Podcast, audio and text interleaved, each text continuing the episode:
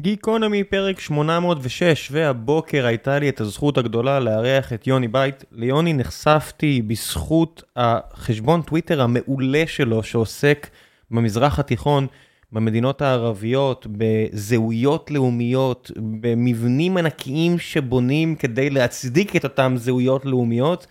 וזו הייתה נקודת הפתיחה לשיחה שלנו, יוני היה מספר שנים במשרד רוה"מ, מן הסתם לא התייחסנו לדברים כאלה, אבל הוא כבר לא שם, אז הוא יכל להגיע לכאן ולדבר על המזרח התיכון ועל ההיסטוריה, והיה לי כל כך כיף לדבר, אז כרגיל כשמאוד כיף לי התערבתי מאוד בשיח וגררתי אותנו לכל מיני פתיחות סוגריים כאלה ואחרות.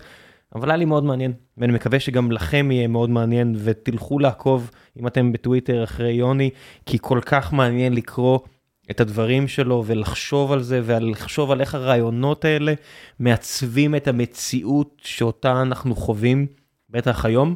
ולפני שנגיע לפרק עצמו, אני רוצה לספר לכם על נותני החסות שלנו, וכרגיל לחודש זו חברת בטר, שיודעת שגם בתקופה רגילה, אין uh, לרובנו כוח להתעסק עם הכסף שלנו, אז על אחת כמה וכמה בימים המורכבים האלה, uh, כשצריך uh, להתעסק עם פנסיה ומשכנתה ומיסים וכל כך הרבה דברים שעלולים לעלות לכם הרבה מאוד כסף אם לא תהיו חדים, אז אין פלא שבדרך כלל הייטקיסטים ממוצעים מפסידים עד רבע מיליון שקל בעמלות, ריביות ודמי ניהול. מן הסתם לאורך חייהם, אם הם עושים את ההחלטות הלא נכונות. חברת בטר פיתחה טכנולוגיה שחותכת עמלות ללקוחות פרטיים. האלגוריתם שלהם לומד את כל תמונת הכסף האישית שלכם, ומוודא שאתם משלמים את העמלות הכי נמוכות שאפשר. הטכנולוגיה שלהם, אחרי שהיא למדה כאמור מה שהיא למדה, בזכות מהפכת הבנקאות הפתוחה, כל הכבוד למי שהיה מעורב, מתחילה בסריקה ואיתור מתמשכים של כלל הנכסים הפיננסיים, ורואה איפה אפשר לחסוך. כשהיא מאתרת חיסכון כזה, היא מודיעה לצוות וללקוח, שולחת ללקוח הודעת וואטסאפ לאישור ביצוע פעולה, והיא מסבירה שם גם בהודעה כמה אפשר לחסוך ומה זה אומר, ומהנקודה הזאת הצוות מתקשר למי שצריך ומוודא שהכל מתבצע. השירות איתור הזה הוא חינמי לגמרי, התשלום עצמו הוא רק על בסיס הצלחה ולפעמים זה אפילו לא מהצד שלכם. יש מקרים שזה כן מהצד שלכם, למשל אם זה החזר מס, אז האיתור הוא בחינם לגמרי, ואם תרצו שבטר תבצע את ההחזר במקומכם ותדאג לכל הבירוקרטיה המעיקה, אם, אם בכלל אין לכם רואה חשבון או דברים כאלה, אז הם ייקחו 10% מהסכום שקיבלתם, רק במידה והם הצליחו, והם יעשו את זה. איך פונים אליהם? חפשו בגוגל בטר טכנולוגיה, או לחצו על הקישור שמצורף לפודקאסט הזה, טעמו פגישת היכרות בחינם בזום אחד הכלכלנים שלהם, שיציג לכם את השירות, ומשם תנו לטכנולוגיה שלהם גם לחסוך גם לכם מאות אלפי שקלים. ועכשיו, לפרק עם יוני, מקווה שתהנו.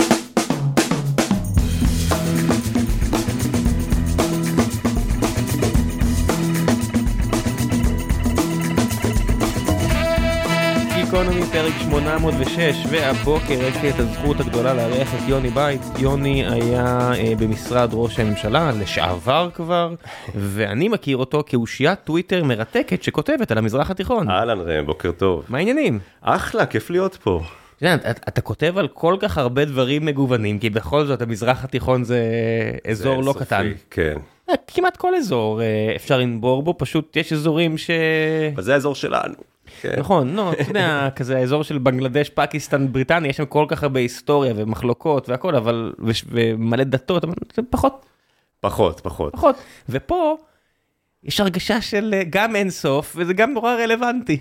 תראה אני אוהב שאני מצליח להביא איזה זוויות שאנשים אחרים אה, לא רואים שתכף נדבר עליהם אתה יודע משהו לפעמים שהוא איזה מתחבא מתחת לפני השטח שיותר ברמה הזהותית של, ה, של הדברים שאני אוהב, אוהב לנתח אותו אוהב ככה אתה יודע לדקור אותו. כן, כי בניגוד להרבה מקומות אחרים, יש הרגשה שהמזרח התיכון, אה, אם מגדר מיני בארצות הברית נהיה פלואידי, אז אה, זהות לאומית במזרח התיכון היא אחוש לוקי פלואידית. מאוד פלואידית. רק שיעה נגד סונה, אתה יודע, מישהו מהמערב מסתכל אומר, טוב, יש את אלה ויש את אלה והם נלחמים, אבל זה לא ככה. יש איזה 70 ומשהו כתות שמתחלקות בין שתי אלה, וזה רק די לאחרונה הריבים הגדולים. נכון, אתה יודע מה? בוא נעשה רגע סדר בדברים לפני שנתחיל לצלול. כן. אוקיי. בגדול, כשמדינת ישראל הוקמה, 48, הכל היה די ברור. זה מדינות ערב נגד מדינת ישראל. היה די ברור. איראן עוד אז היו פרס, היו חברים שלנו.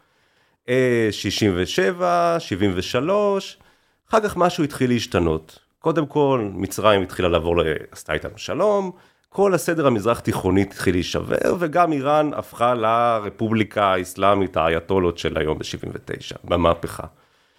בוא נתקדם, עשינו שלום עם ירדן, עשינו את הסכם אוסלו, לא משנה טוב או לא טוב, קירב אותנו קצת למדינות המפרץ, אבל אז הגיעה לדעתי נקודת השבר שהיא האביב הערבי. האביב הערבי זה ה melt point שהכל מתחיל להתעצב מחדש. האביב הערבי קורה אחרי אה, האינתיפאדה השנייה והפיגועים הגדולים בשנות ה-90. האינתיפאדה השנייה הייתה, זאת אומרת, אני, אני חוויתי אותה כחייל בשטח, היא הייתה אלימה, היא הייתה אינטנסיבית, זאת אומרת, לא... בטח בג'נין ובחומת מגן, לא, זה לא, לא היינו עם כפפות אה, לא, לא. לטקס שם. נכון. אה, איך הסתכלו על זה אז בעולם הערבי? זאת אומרת, אתה צעיר ממני, אז אני לא יודע עד כמה איך אתה... הסתכלו על זה אז? לפני, זה הרי זה לפני האביב הערבי. זה לפני האביב הערבי, נכון? אז עוד היה, אתה יודע, המזרח התיכון יותר קלאסי מאשר היום. אה, אפשר להגיד, כל הסעודיה בכלל לא, לא היה מה לדבר, הסתכלו על זה, כן, ישראל הרעה, נלחמת בפלסטינים, לא הייתה איזה אמפתיה לישראל, אפילו מדינות שעשו איתנו שלום, מצרים, ירדן, אבל מה, מה ששאלת בהתחלה... אבל למה, איפה, איפה היה ה... חייבים להתערב, חייבים לתקוף, חייבים לעזור לאומה הפלסטינית? אה, איך זה היה? זה היה בדיבורים, זה לא היה במעשים. לא, לא, לא היה את זה. מצרים גינתה וירדן גינתה, אבל זה לא כמו היום. לא. החזירו שגרירים, הביאו שגרירים, אבל לא היה, זאת אומרת, לא היה איום של תקיפה מתימן. נכון, לא היה כאילו נכון. חיזבאללה שעזבנו אותו אחרי שנתיים שם, שעדיין פעלנו, לא פעלנו שם, אבל זה לא היה סיבה להתלקחויות. יפה. אז עכשיו לדעתי צריך להבין שבמזרח התיכון יש שלושה צירים היום, אחרי האביב הערבי. ציר אחד הוא נורא ברור, אתה יודע, לפעמים שואלים אותי, איך חמאס, הסונים, משתפים פעולה עם חיזבאללה ואיראן השיעים? איך זה הגיוני? מה, הם לא שונאים אחד את השני? נכון, חשבת על זה פעם? לכאורה זה לא טריוויאלי. כן, אבל זה לא... אוקיי. כן. אז, אז צריך להבין, יש ציר אחד נורא ברור, הציר איראן, שיעים, חיזבאללה, חות'ים, זה ציר אחד. ציר שני, ציר מדינות ערב, הסוניות המתונות, מצרים, ירדן, סעודיה, אמירויות. ציר שלישי, ציר שהתפרץ ב-2011, ותכף נדבר עליו בהקשרים הזהותיים, מה, ש... מה שהתחלנו, זה הציר של האסלאמיסטים. הציר של האחים הערבי, של האחים המוסלמים, שתומכים בהם גם קטר וגם ארדואן הוא פרו-אחים מוסלמים, הוא גם אה, מביא אסלאמיזם פוליטי, והציר הזה קיבל, שדוכא במשך עשרות שנים במדינות ערב, האסלאמיסטים, האחים המוסלמים בעיקר במצרים, קיבל פתאום דרור באביב הערבי. ובעצם אם תחשבו על זה, יש קליפט, זאת אומרת, השלטון המוסלמי האזרחי, יש את האימאמים, לא יודע מה, את השלטון הדתי, הדתי. ו- והרבה שנים היה שלטון פוליטי, היה איזושהי הפרדה בין נכון, השלטון השל- המוסלמי לשלטון האזרחי. לחלוטין, מדינות ערב הסוניות המתונות, הן מדינות שהשלטון שלהם הוא לאומי אזרחי. כולם מוסלמים, בגלל זה אני לא אומר חילונים, כי כולם מוסלמים, אבל המדינה מנוהלת לפי לאום, היגיון לאומי אזרחי, לא מנוהלת לפי, האסלאם לא מנווט, לא ניווט את מצרים של מובארק ו, ולא את ירדן, ופתאום הקו הזה, השבר הזה של האביב הערבי, פתאום זה התפרץ. היה, היה הכנה, היה הרי בסעודיה, היה אחרי הפיגועים הגדולים, נכון. בית המלוכה החליט שהוא חייב להיות יותר דתי, כי אחרת אה, הופכים עליו את הסירה כמו שקרה באיראן. אה, זה נכון ולא נכון, תכף אולי נגיע לסעודיה, סעודיה זה מקרה מעניין, אבל בואו רגע נשאר ב- באזור שלנו. ועכשיו, כשאנחנו מבינים שאלה שלושת הצירים, אז אנחנו יכולים להתחיל לנתח את הזהויות של המדינות, ומה מאיים על המדינות. יודע, בוא נתחיל נגיד בסוריה. בוא נתחיל בסוריה למשל. סוריה יש לך את אסד, שהוא אה, שליט עלאווי על אה, מיעוט עלאווי קטן, על רוב סוני, אוקיי? אה, עיראק של סדאם חוסיין, סדאם חוסיין היה שליט סוני על רוב שיעי. בחריין, מדינת בחריין, ממלכת בחריין שעשתה שלום איתנו, שליט מלך סוני על רוב שיעי. אל, זאת בעיה לשלטונות, גם בירדן, אנחנו יודעים שהאשמים, יש להם הרבה פלסטינים שעושים להם בעיות. אז איך מתמרנים, מה עושים?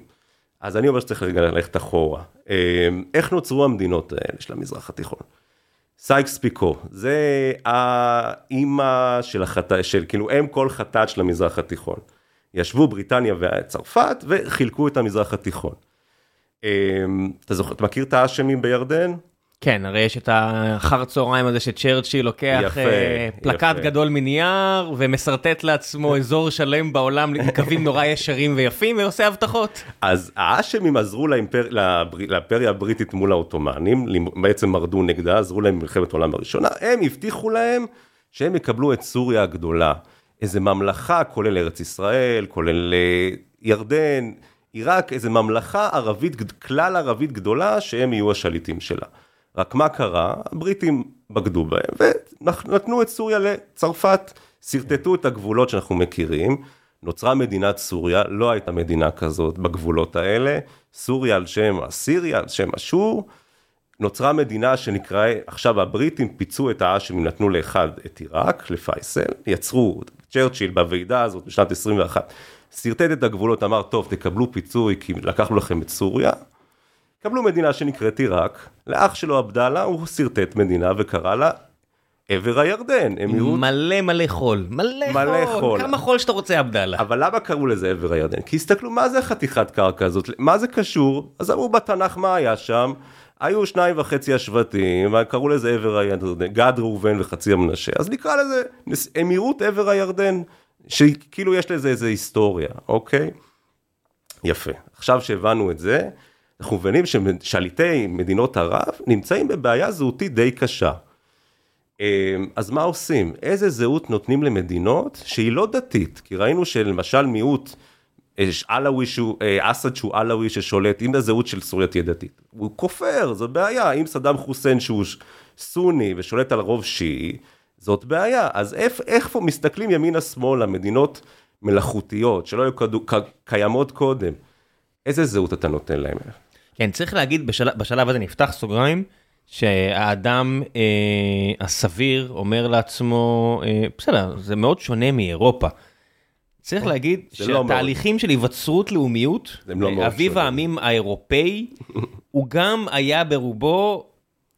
היה שם, אתה יודע, היה היה. מלאכת מחשבת של אנשים, אתה יודע, הגרמנים הלכו ותפרו סיפורי עם מהצרפתים, באו האחים גרים, המציאו לעצמם לאום פחות או יותר, נכון. מתבסס על אגדות משם, סיפורים משם, ויצרו את הלאום. זאת אומרת, המחשבה שיש נכון ולא נכון, ובעולם האירופאי זה, זה נכון טוב. וטבעי וטוב, ובעולם הערבי זה הכל פיקטיבי, והאדם הלבן התערב ועשה. האדם הלבן גם התערב ועשה לעצמו, ויצרה לך דברים כמו בלגיה, שעם כל הכבוד, אין שום אין, קשר. לא הייתה מדינה כזאת. אין, אין עדיין מדינה כזאת, הם עדיין, היה שם שנים שלמות בלי ממשלה, כי, כי נכון, כך. נכון. אז, אז גם ב, זה, ליציר, יצירה של לאומיות היא לא טריוויאלית. היא לא טריוויאלית בכלל, נכון, אבל במזרח התיכון זה כאילו צעד אחד קדימה. כי זה כמעט קיומי, זה כמעט משהו שאתה אומר, איך מדינות כאלה חייבות, כל מדינה חייבת זהות. עכשיו מה שאתה אמרת על אירופה הוא נכון, אבל נגיד יוון, אוקיי, היה, הייתה ישות כזאת, גריס, אה, ההלניסטית, היה, היה, הייתה, היה קיום כזה. יש הקו- שפה, יש יש שפה שפה, ייחודית, בניגוד נכון. לעולם הערבי. שחולק את השפה הזו, והוא מעורבב הרבה יותר, זה, זה הרבה יותר דומה לאפריקה מהבחינה הזו. שבטים, נכון, דתות, כן, בדיוק. אז איזה זהות נותנים למדינות כאלה? יש פה משבר זהות. אז מסתכלים ימינה-שמאלה, אוקיי, הולכים אחורה. הולכים, מחפשים עבר קדום, עבר לא אסלאמי, קדם אסלאמי, ומנסים לצייר את המדינות האלה כאילו הם הממשיכות הלגיטימיות של אותו עבר קדום ומפואר. בואו ניקח דוגמאות. שזה חדש, הדבר הזה? זה לא חדש, זה חדש, זה המדינות האלה ברגע ש... כלומר, אנחנו נראה תכף במצרים, למה זה כאילו עכשיו התרבות הפרעונית שם על סטרואידים, אבל זה לא חדש, אבל בוא נגיד, אנחנו ראינו את זה אצל סדאם חוסיין אפילו. זה אצל שליטים שהרגישו שהם צריכים יותר להחזיק, כלומר היה להם יותר קשה, או הם היו צריכים יותר לגיטימציה, זה יותר חזק. אני אגיד לך, נגיד את אסד למשל, אסד זה דוגמה, שושלת אסד. הם הסתכלו אחורה וראו מה היה פה פעם, הייתה ממלכה שנקראה תדמור, אוקיי, שהייתה לה מלכה מאוד מפורסמת, קראו לה זנוביה. תיקח שטר סורי היום, קח שטר הבול סורי, זנוביה, הפרצוף שלה, הפסל שלה, התיאטרון שלה. עכשיו, למה זה שרתת, למה זה משרת את משטר אסד? כי אותה זנוביה נלחמה ברומאים, שבסוף כבשו אותה במאה השלישית, וכאילו היא נלחמה באימפריאליזם המערבי, כלומר הם עושים את זה cherry picking, בשביל שזה ישרת אותם. אגב, אותה תדמור הייתה ביריבות עם יהודה, ממלכת יהודה. שאתה אומר, זה כאילו בעיני הסורים, אומר, אה, הנה שורשי הסכסוך הם עתיקים בין סוריה לבין מדינת ישראל. ואתה מכניס את זה גם לתוכנית הלימודים, כולל ספרים. למשל, יש ספר, זנוביה המלכה הערבייה לילדים בסוריה. היא לא הייתה מלכה ערבייה. ערבייה. כמובן שהיא לא כן. הייתה ערבייה. הערבים לא הגיעו רק הרבה אחרי, פחות או בדיוק, יותר. בדיוק. אנשים שוכחים שערבים, זה בסוף יש מקום כזה, חצי האי ערב, שממנו יצאו שבטים בדואים וכבשו החוצה. יפה מאוד. אף אחד פה לא המונגולים, למרות שגם הם כבשו פה לא מעט, או אתה יודע, בסופו של דבר אתה רק חושב, מצרים שניצחו את אותם מונגולים, מי שניצח אותם, והמצרים אומרים, הגאווה הלאומית שלנו, אתם הגעתם, אחי, הוא הגיע מהים השחור. כאילו ברבר, חבר'ה, הגנרל המצרי שניצח את המונגולים, נולד באוקראינה. יפה. באזור אוקראינה. הדברים מסובכים. הדברים מסווגים. נפוליאון נולד בקורסיקה, ולהבדיל, היטלר נולד בווינה, באוסטריה. ושם כובע איסלאמיסטי קטן וחמוד, כי הוא התאהב בתרבות, אתה יודע. בסדר. אז יפה, בדיוק זה העניין, לקחת את זנוביה, מלכה תדבורית, פגאנית, להפוך אותה למלכה ערבייה ולהתהדר בה. אתה יודע שבאמצע מלחמת האזרחים, שמשטר אסד נאבק על חייו, הוא עשה טקס והציב בלב הכיכר המרכזית בדמשק פסל ברונזה עם כרכרה של זנוביה. נורא מצחיק, אתה אומר, בזה המשטר מתעסק, אבל הוא חייב את זה, כי זה המורל, זה האתוס, זה הקיום. יש תמונה נורא מצחיקה שאסד עשה אה, אירוע עם חיילים רומים, והוא יושב, הוא נכנס לאצטדיון בכרכרה, עם כהנים כאלה, עם שרביטים, ומישהי מחופשת לזנוביה, והוא עומד לידם, וזה נורא מצחיק, אתה מסתכל על זה, אתה אומר, זה נורא מטופש. אבל זה הזהות שהוא יצר למדינה, זהות לאומית. ניסה, איס- ניסה ליצור, ניסה. בוא, אתה יודע, מיליוני אה, פליטים סורים שלא יודע, לא ממהרים לחזור, מראים ש... שזה לא תפס כל כך, נכון. כן. עכשיו בוא תכף נגיע למצרים, שזה מה שאתה ביקשת ממני אה, במקור. אני זורם איתך על הכל. אתה זורם איתי. בוא כן. נלך לעיראק של סדאם חוסיין. אמ, סדאם חוסיין גם, אותו, אותו עוד פעם, הוא נלחם באיראן השיעית, ויש לו רוב שיעי. איך אתה שולח חיילים שלך שיעים להילחם באיראן השיעית? אם הזהות דתית, הלך עליך, נכון? זה לא יעבוד.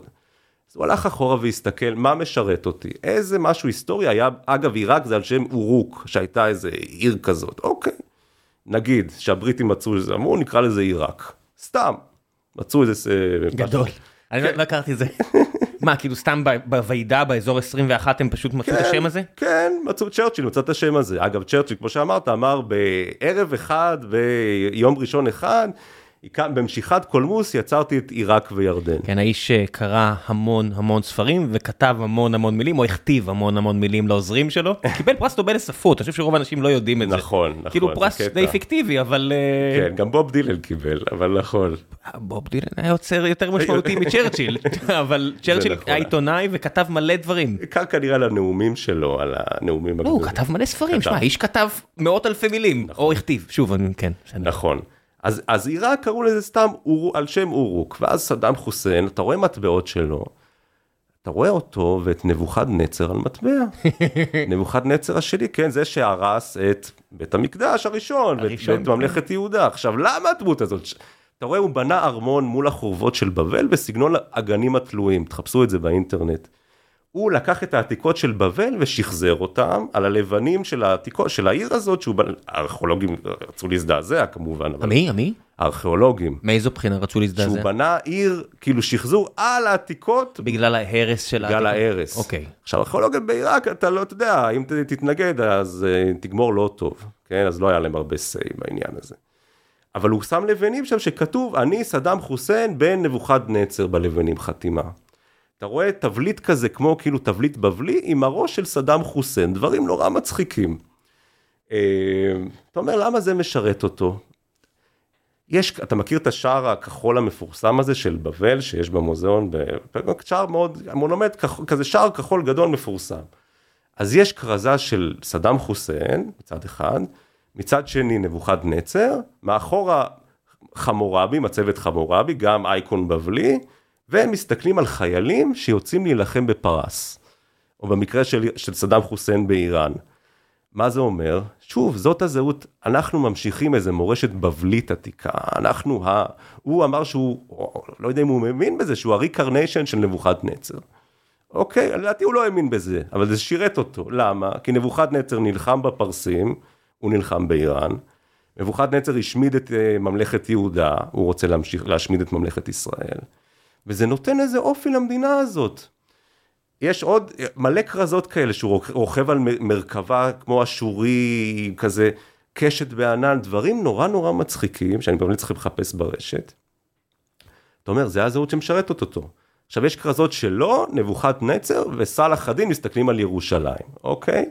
מלא כאלה. סלאח א-דין היה גם אה, מאותו אזור שהיום נקרא עיראק בסופו של דבר. גם, אבל גם הוא, שניהם שחרר, שחררו בעיניהם את ירושלים, והוא אומר, אני גם אעשה את זה, אני גם אשחרר את ירושלים. אבל הרי, גם זה די חדש.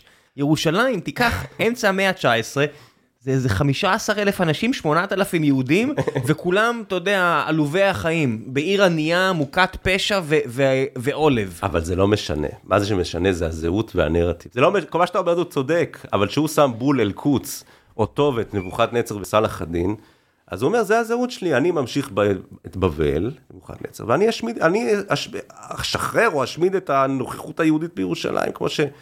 סלאח א-דין סילק את הצלבנים, אני סילק את הצלבנים החדשים שזה היהודים. הישראלים נגיד נקרא לזה. עכשיו זה, זה, זה מרתק, תקשיב, וזה, עכשיו אתה מסתכל על תמונה שלו ונבוכדנצר מעביר לו כאילו את השרביט, ואתה אומר, what the fuck. כן, זה מזכיר לי כזה סיפורי בורג'ה כאלה של אה, נוצרים שבטוח... מספרים שאלוהים בחר בהם להיות uh, הנציג עלי אדמות, שבפועל עסוקים בעיקר בביזה, אונס ותאוות החיים, כן. כן. בדיוק. שזה גם הוא והבנים שלו, בסדאם, חוסיין.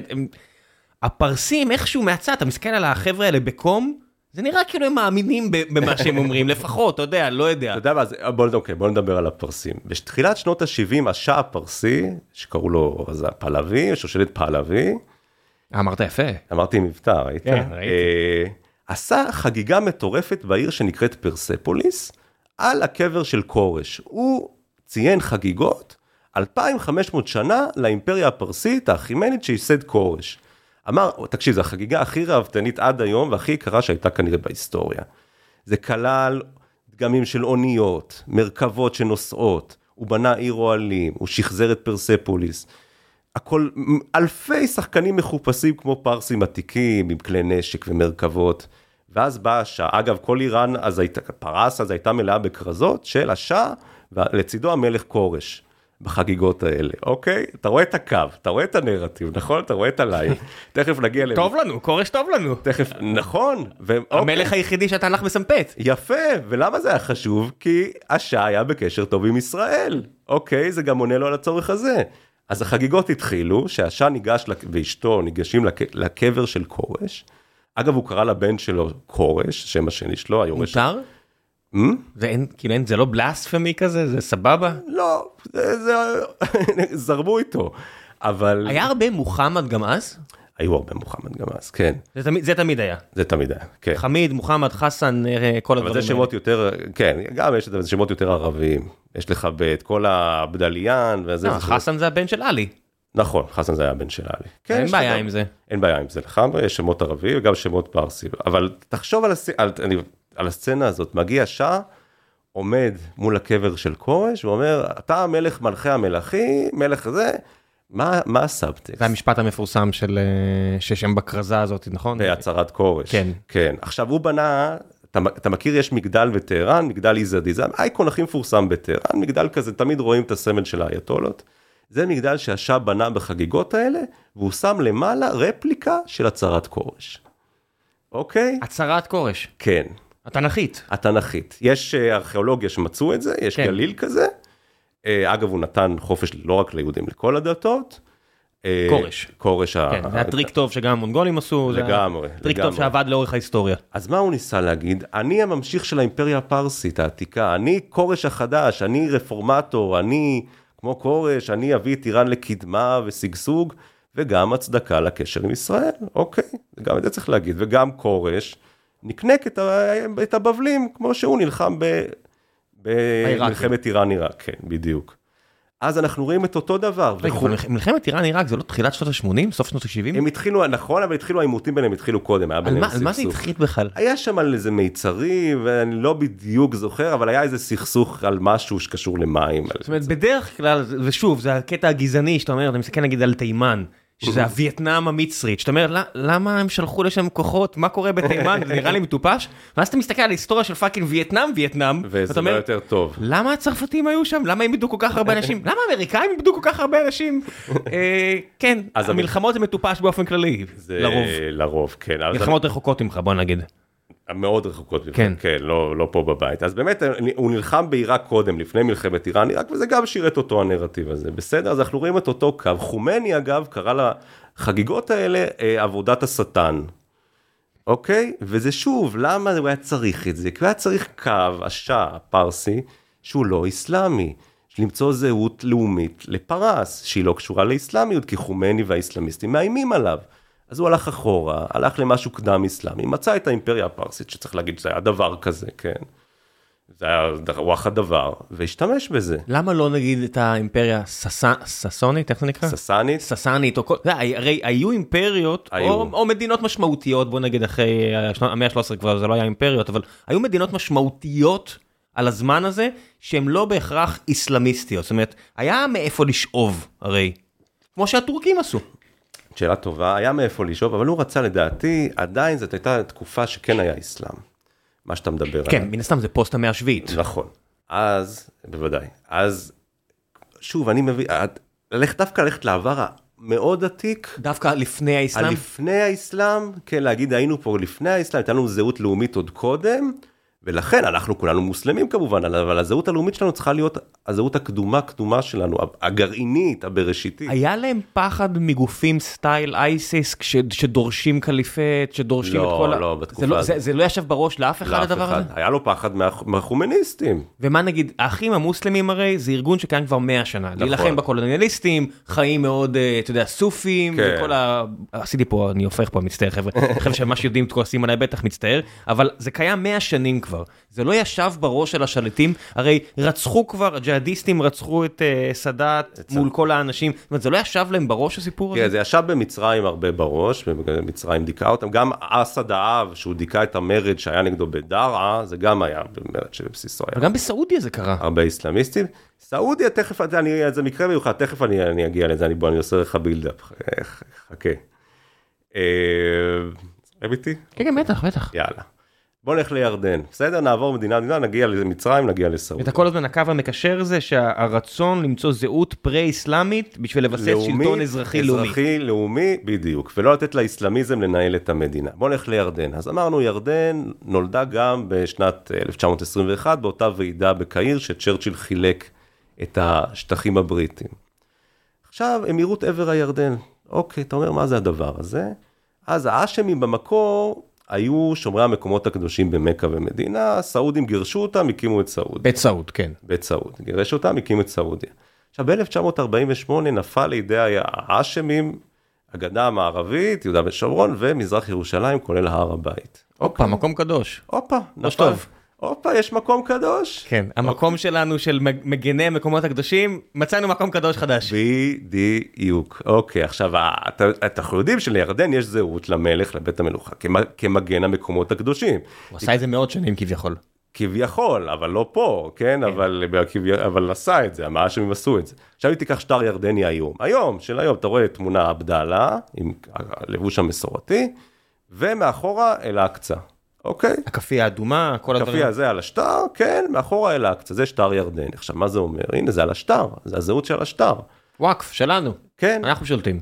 אבל, מגינים. נכון, וגם יש להם עוד זהות שהם בדואים מדברים, אתה רואה במדבר, כפיר, כן, זה הזהות של, זה של הירדנים, רק מה קרה? אתה שואל אותי, זה כבר ניתוח שלי. הסוגיה של אל-אקצא, כמה שהמלך לא ינסה לתחזק משברים, המגנומטרים, גשר המוגרבים, תראה שכל פעם שיש קורה משהו סביב הר הבית, המלך חייב, לא רוצה להגיד להידחף, אבל הוא חייב להראות שהוא קיים. אבל הסוגיה, גם אשתו פלסטינית. גם אשתו פלסטינית, נכון. מטולקרי, אם אני זוכר נכון. זה, יש נכון. פה איזושהי מחויבות ל... רניה, כן. נכון. אבל אתה שואל אותי, יש סוגיה של אל-אקצא, כי כבר מזמן נחטפה על יד, כאילו יש סוגיה פלסטינית ולא ירדנית, אם תשאל את רוב האנשים. כן, שפה נכנס הישראלי יגיד, מה הפלסטינים, אין דבר כזה. שוב, אם לא הבנתם, אין כלום. לא- אבל זה לא. משנה, זה לא משנה, זה משנה מה בסוף הנרטיב לא, אני אומר, אבל חשוב. להבין, אתה יודע, שאתה- נכון. צועק על ערבים, אין פלסטינים, אל תשכח שגם האומות שלהם פיקטיביות לגמרי. תראה, אפשר לדבר בסוף הכל פיקטיבי, על הכל. ישראל ומה מה פה אנחנו עשינו, אבל בוודאי, אתה יודע, שלום חנוך לא סתם צועק אל תקרא לי עם, כי יש פה איזושהי התנגשות בין, אינדיבידואליזם לבין רצון לבסס אומה, עם. זאת אומרת, מה לא פיקטיבי? האמריקאים באו, בנו מתודית עם מלמטה למעלה, פרש סטארט. העיפו, אתה יודע, את הילידים, לא כן. לקחו כלום מהם, כלום. absolutely הם. לא מתבססים על איזשהו אה, משהו היסטורי, פרש סטארט, ואז אתה יכול להגיד, אוקיי, אתה יודע, עוד דוגמאות, יפנים, סינים, כל מיני כאלה שהשושלות הן באמת רציפות ואחורה. אפילו גלים צרפתים, כן, אתה יכול להגיד. אבל הנה, גלים צרפתים.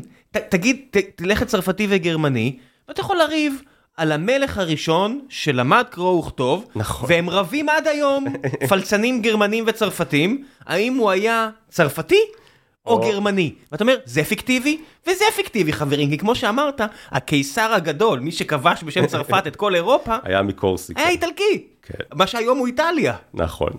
אז, אז בגלל זה אני אומר, המחשבה שיש אמיתי ולא אמיתי, לא, דווקא קורסיקה זה כן צרפת היום, אבל כן, כן. כן בסדר, אבל, אבל- שפת אם שלו לא הייתה צרפתית לעניות נכון, דעתי. לא הייתה, לא הייתה. אתה מבין, זה, זה... תראה, גם סטלין היה גרוזיני בסופו של דבר, כן? צריך להגיד את זה גם, הוא לא בדיוק היה רוסי ממוסקבה. וטרוצקי היה יהודי. נכון.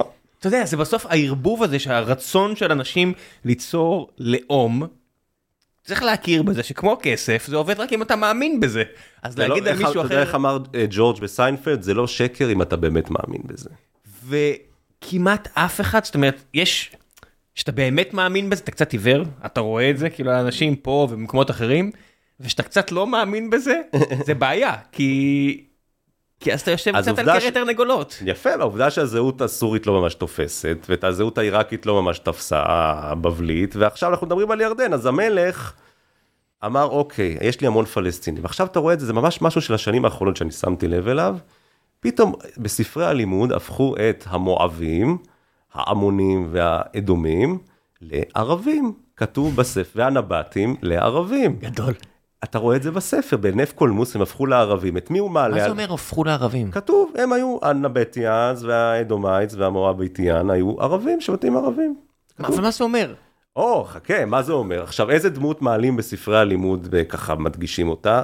המלך מישה, אתה מכיר? יש אה, מצבת מישה, נמצאת בלובר, בעצם מה כתוב בה? מלך מואב מישה, נלחם בישראל, ממלכת ישראל, שושלת בית עומרי, והצליח לש, ל, להשתחרר מהשעבוד של ישראל, אוקיי? אנחנו מכירים את זה מהזווית של אחאב וכל מיני כאלה מה- מהזווית השנייה, whatever, אבל זה היה האויב בהר האדום.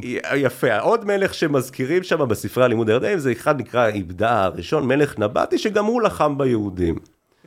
אוקיי, עכשיו מה, למה זה, זה מצחיק, אני מסכים איתך שזה נורא מצחיק. עכשיו גם הנבט, זה גם לא ביהודים, אתה מבין? אפילו המילה יהודים, שאתה אומר נלחם ביהודים, לא בישראל, ביהודים, כן. כן, אתה מבין? זה, זה גם איזשהו עיוות של משהו שלא בהכרח היה אז. גם הם רבים היום, אם תסתכל היום, משהו שמתפתח, הם מתחילים לקרוא לעצמם הכנענים.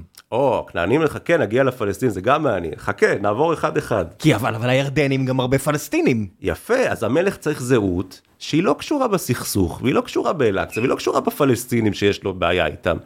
אז הוא הולך, אומר, אוקיי, המקום הזה שנקרא עבר הירדן, מה היה פה פעם? אותו דבר, ממלכת מואב. אז אנחנו, המואבים פתאום נהיו ערבים, ואנחנו ממשיך, מאדירים אותה, ובעצם עוד פעם מקבלים לגיטימציה היסטורית להיות ממלכה. אנחנו ממשיכי אותה, אותן ממלכות עתיקות, מפוארות, כמו מצבת מישה שנלחמו ונקנקו את ישראל. וגם בסוגריים, אנחנו לא פחות עתיקים מהיהודים, בסוגריים. כן, הנה, ראיתם מישה שלנו, כבר נלחם ונקנק אתכם ב- במאה התשיעית לפני, לפני הספירה. אתה מבין? אתה מבין את הנרטיב? עכשיו, זה מאוד חלש, זה לא תופס בקרב ההמון, אבל זה נמצא בספרי הלימוד ומתחילים לפמפם את זה. אתה יודע מה, בוא נדבר על הכנענים, הזכרת. אז רק לשים לב לזהויות האלה. עכשיו, אותו דבר, אותו תהליך. חכה, אני גם אגיד, אם אתה רוצה לדבר על ישראל, אפשר גם להזכיר את ישראל, אבל בוא נדבר על הכנענים. אמ, פתח חמאס, אנחנו יודעים שהרשות הפלסטינית נלחמת בחמאס, היא האויבת של החמאס, נכון? משחק סכום אפס, אלה רוצים להשתלט רשות נלחמת בה. עכשיו, מי ינהיג ומי יוביל את מי האתוס יוביל את הפלסטיני. הרחוב ואת ה... בדיוק, את האתוס הפלסטיני. עכשיו, זה, שוב, זה ניתוח שלי. אני רואה בשנים האחרונות, אתה רואה את זה גם בספרי הלימוד הפלסטיני, מתחילים לנ... לפמפם את הנרטיב הכנעני. אתן לך דוגמאות. סאיב עריקאת אמר לציפי לבני פעם, שיהושע בן נון עשה, שהרג את כל אנשי יריחו, עשה נכבה בפלסטינים של יריחו, אוקיי? יש ספר על שמשון הגיבור, שהוא משול לנער גבעות, שהולך ופורע בשדות של פלסטינים, יש סיפור על שמשון שהוא שלח אה, שועלים עם אש לשדות של פלסטינים. אז מה אומרים? הנה, נער הגבעות היהודי, כבר אז, עשה בנו פרעות. שני הצדדים אה, רוכבים על הדבר הזה, דרך אגב. לחלוטין. צריך להגיד את האמת, יש פה הסכמה על המיתוס, כל מי שמחויב לסכסוך, שני הצדדים לוקחים את האנלוגיה הזאת בשתי ידיים. היה נאום של אבו מאזן, לדעתי 2016 או 2017, שהוא מדבר על ישו, על ישו הפלסטיני. כמו שג'ו רוגן אומר. נכון. ישו זה לא נורבגי מטר שמונים טלטלים זהובים, זה בדואי מטר וחצי. אבל אני חושב שאפשר להסכים שישו כנראה היה יהודי, נכון? אין לנו מחלוקת. אה, כן, יהושע מנצרת, אה, כן, היה די יהודי. אני, כשהוא מת, הוא לא חשב שהוא משהו אחר זולת אה, יהודי. יהודי. כן. אז אבו מאזן גם שהוא חם שהוא חי. כן. אז אבו מאזן עומד ואומר, תראו, ישו המשיח הפלסטיני, אבו מאזן מייצג, שוב, לאומיות פלסטינית שהיא לא רק מוסלמית, היא גם נוצרית. היא גם נוצרית. בית לחם. יפה, בדיוק. אומר, ישו המשיח היה פלסטיני שהיהודים רדפו אותו. אוקיי, מבית לחם. והוא ממשיך את הנאום ואומר, אנחנו, הפלסטינים, אנחנו כנענים, אנחנו יבוסים. העיר, העיר יבוס, שהייתה לפני ירושלים, עכשיו מופיע ככה אך ורק בתנ"ך, כן? אין יבוס מחוץ לתנ"ך. אנחנו יבוסים, ואנחנו, ומה מה הנרטיב? אנחנו היינו פה קודם, ירושלים שלנו, אז אנחנו יבוסים, אנחנו כנענים יבוסים. וזה נורא מצחיק. אתה, את שוב, אתה אומר נורא מצחיק, אה, לא. והאוזן היהודית שומעת את זה, ואנחנו חיים בקרבנו אנשים שכתבו יום, י, כמה ימים לפני המלחמה תמונה של העיר שכם, ואמרו בקרוב, נעיף מפה את כל הזרים האלה. ונחזור ליישב את שכם, הלא היא אותה עיר של שבט מנשה, שישב בה, זה זכותנו הטבעית, ואני אומר. על מה את מדברת? אישה, על מה את מדברת? זה, זה אותו דבר בדיוק, כמו כל הסיפורים שאתה דבר. סיפרת. טוב, בוא- בוא- ההבדל היחידי הוא שהם יגידו, נכון, אבל שלנו אמיתי. יפה, אתה יודע מה, תכף בוא נגמור את הפלסטין, נדבר שנייה על ישראל, כי אני, אני רואה שזה בוער בך וזה... זה לא, כי, כי הגבלה, כי, תמיד- הגבלה היא- כי אני רק חושב, כל מי ששומע אותך מהנהן בראש ואומר, כן, הם פיקטיביים. אז, אז באמת אבו מאזן נתן את הנאום הזה. אה, אתה רואה בספרי הלימוד הפלסטינים, שנגיד תל מגידו, אתר שהיה כנעני, אחר כך היה אתר ישראלי, כמובן נהיה אתר ארכיאולוגי פלסטיני, שהיו שם פלסטינים. בקיצור, הנרטיב הזה מנסים לחלחל אותם. עכשיו, למה לדעתי הרשות מקדמת את הדבר הזה, שהוא לא תופס והוא לא חזק? כי חמאס לקח את הטיקט האיסלאמיסטי פלסטיני. דעתי זה מאיים עליה, דעתי חייבת, מרגישה שהיא צריכה לייצר איזה זהות אנטי לחמאס. הפתח. פת"ח, הרשות, כן. צריכים לייצר זהות, שוב, לאומית, לא רוצה להגיד חילונית, אזרחית. כי זה יותר מתאים, זאת אומרת, ישב פה עומר אילואן לפני, אה, לא יודע, שנתיים, שהוא בבוקר הגיע מרמאללה. ואני יושב עם, אה, עם עומר, ו... מה, הוא הרבה יותר, לא יודע, הוא, כן, ברור שהוא קצת דתי, הוא לא משתמש באלכוהול, הוא עושה, הוא סיפר על איך הוא מכין את ה... את השניצל שלו, את השניצל דג עם, אה, עם תחליפים, אבל בוא, הבן אדם לא איסלאמיסט, הבן אדם הרבה יותר, כרגע, לא יודע מה יהיה בדורות הבאים, אבל כרגע, האתוס שלו הוא הרבה יותר פתח. פת"ח, נכון. כן. עכשיו, אתה יודע, אם אתה רצית לדבר על ישראל, בוא נדבר על זה ממש בקצרה, כי אני רוצה עוד להגיע, לדעתי האיילייט זה מצרים, אבל גם סעודיה. אה, הציונות למעשה מרדה ביהדות הגלותית הדתית. כן, צריך להגיד שהציונות היא תנועה חילונית, לאומית, שמרדה ביהדות הדתית הגלותית. עכשיו תסתכל על חנוכה זה הדוגמה הכי טובה, אוקיי? חנוכה ב, ב, במסורת הוא סיפור על נס פח השמן ואין כלום, זה מה שקרה. באה באה הציונות, בא לך- בא עם השיר נס לא קרה לנו, פח שמן לא מצאנו, שאתה שר ביום העצמאות, כן, בטקס הדלקת המשואות, ומה הוא אומר? אין נס, לא היה נס, לא היה כוח דבר הזרוע, כזה. נלחמנו. כוח הזרוע, למה לאירוע הספורט שלך קוראים מכבייה? חשבת על זה פעם? כי יהודה המכבי היה, אתה יודע מה זה מכבי? מכבת זה פטיש, יהודה הפטיש, זה השם שלו, יהודה המכבי, יהודה הפטיש. הוא היה נחשב גיבור, לוחם, חזק, שרירי, כמו היהודי החדש שאנחנו רוצים לייצר פה. או הפועל, או מכבי. או מכבי. או שאתה עובד, או שאתה נלחם. אבל אתה לא יושב ולומד. בדיוק. בחדר סגור ומחכה שהקוזק יבוא וינעץ בך את הפגיון. או שיהיה נס, או שיגיע, כן, המשיח. אה, אז אדם חילוני פחות מצפה ל... נכון, כן. אבל זה בדיוק זה. אה, עכשיו, מה, מה הציונות עשתה? את, הכל, ה- את כל זה שהמרד המכבי היה מרד של דתיים מאוד מאוד קיצוניים, אפשר להגיד משיחיים. חתכו מההיסטוריה, אתה לא, לא שומע על זה, זה הוצא מהנרטיב. אותו דבר עם בר כוכבא. למה בר כוכבא, שגם הוביל איזה מרד שהוא חשב משיחי, קנאי, נגד הרומאים, לא משנה טוב או לא טוב, הביא תוצאות מאוד לא טובות, אבל חתכת את כל המימד הזה, הפכת אותו, הוא היה גיבור, הוא קרא לדרור, יש סיפורים לילדים שלוין קיפניס חיבר על האריה של בר כוכבא, והמאבק שלו באריה, ואותו אריה התגלגל אחר כך לטרומפלדור, לאנדרטה, מה זה בית"ר? ברית יוסף טרומפלדור, ומה זה בית"ר? לא ראשי תיבות, למה כותבים את זה בת' ולא בט'? כי בית"ר הייתה המפקדה של בר כוכבא. ואתה עושה את הלינקג' הזה בין הגיבור העתיק לגיבור המודרני טרומפלדור. גם טרופלדור, אתה יודע, הוא באותו מידה יכל להתפגר ממלחמת יפן-רוסיה, רוסיה. אבל יצא ב-1905 בלי עין או בלי רגל. בלי לא. יד, בלי יד. בלי יד, נכון, בלי יד. כן. ומגיע ל... ואתה יודע, והוא חלק מהאתוס, הנה עכשיו מישהו צועק עליהם, איך אתה לא זוכר טרומפלדור, מה הוא איבד? כי הכל נהיה אתוס. חד משמעית. חייל רוסי שעלה למדינת ישראל כדי לבנות לאום חדש, וזה הסמל, אתה יודע. נכון. שוב, את- אתם רק חשבתם רק לפני עשר דקות שכל השאר זה פיקטיבי. יפה, אבל תראה את הלינקג', תראה את הלינקג' בתת מודע בין טרומפלדור בר כוכבא, אריה, בית"ר, תחשוב על זה, זה משהו שהוא כאילו סמוי מהעין. היה לי שלט קטן, אני שומע קיפניס ואריה, אני רק שומע אב רק תות. נגיד אותו דבר אתה יכול להגיד על מצדה, שבגדול היו באמת גם מורדים, יחסית קנאים, שבסוף התאבדו, אבל את המימד הקנאי חתכת, ואתה הפכת את זה לאיזה אייקון של גבורה.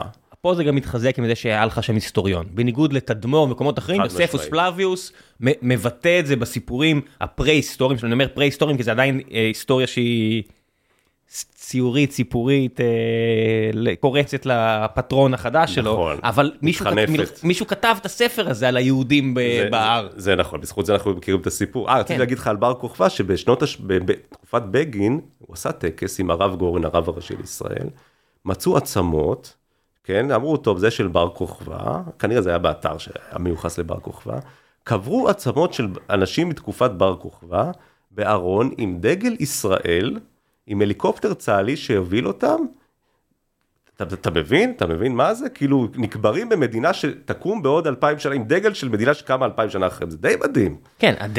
אבל גם הדגל עצמו. הוא, כשאתה יוצר את הלאום, אתה יוצק לתוכו רעיונות היסטוריים, הטלית, המגן דוד, אתה חד יודע, משמעית. אגב, אותו ט"ו בשבט בקור הוא בכלל לא חג נטיות, הוא חג, פגאני, לך- כן, חג של פאו, לא פגאני, אבל הוא כן מהמסורת, אבל כן. כן, אבל הוא נובע פה. אבל לקחו מסורת מארצות הברית שבכלל התחילה בנברסקה, של נטיות, הלבישו אותה על ט"ו בשבט, ואמרו כן, זה החג, זה החג, כי זה חלק מכיבוש האדמה, הציוני. בגלות בכלל לא- אף אחד לא דיבר על נטיות. אתה מבין? כל מיני, או טקס הדלקת המשואות, מה זה המשואות האלה שמדליקים? הדליקו את המשואות כל פעם כדי לקדש את החודש, אוקיי? או זה היה, הייתה מסורת כזאת דתית, העבירו מסורת כדי להגיד, הנה החודש התחיל, לקדש את החודש. אז מה עושים? מה, מה המסורות האלה מקדשות עכשיו? את השנה ה... של מדינת ישראל, שנת הקיום, מקדשים את השנה שתבוא. כמו שקידשת באופן דתי את החודש, אתה מבין? קח את האקט דתי, הפכת אותו לאקט לאומי אזרחי.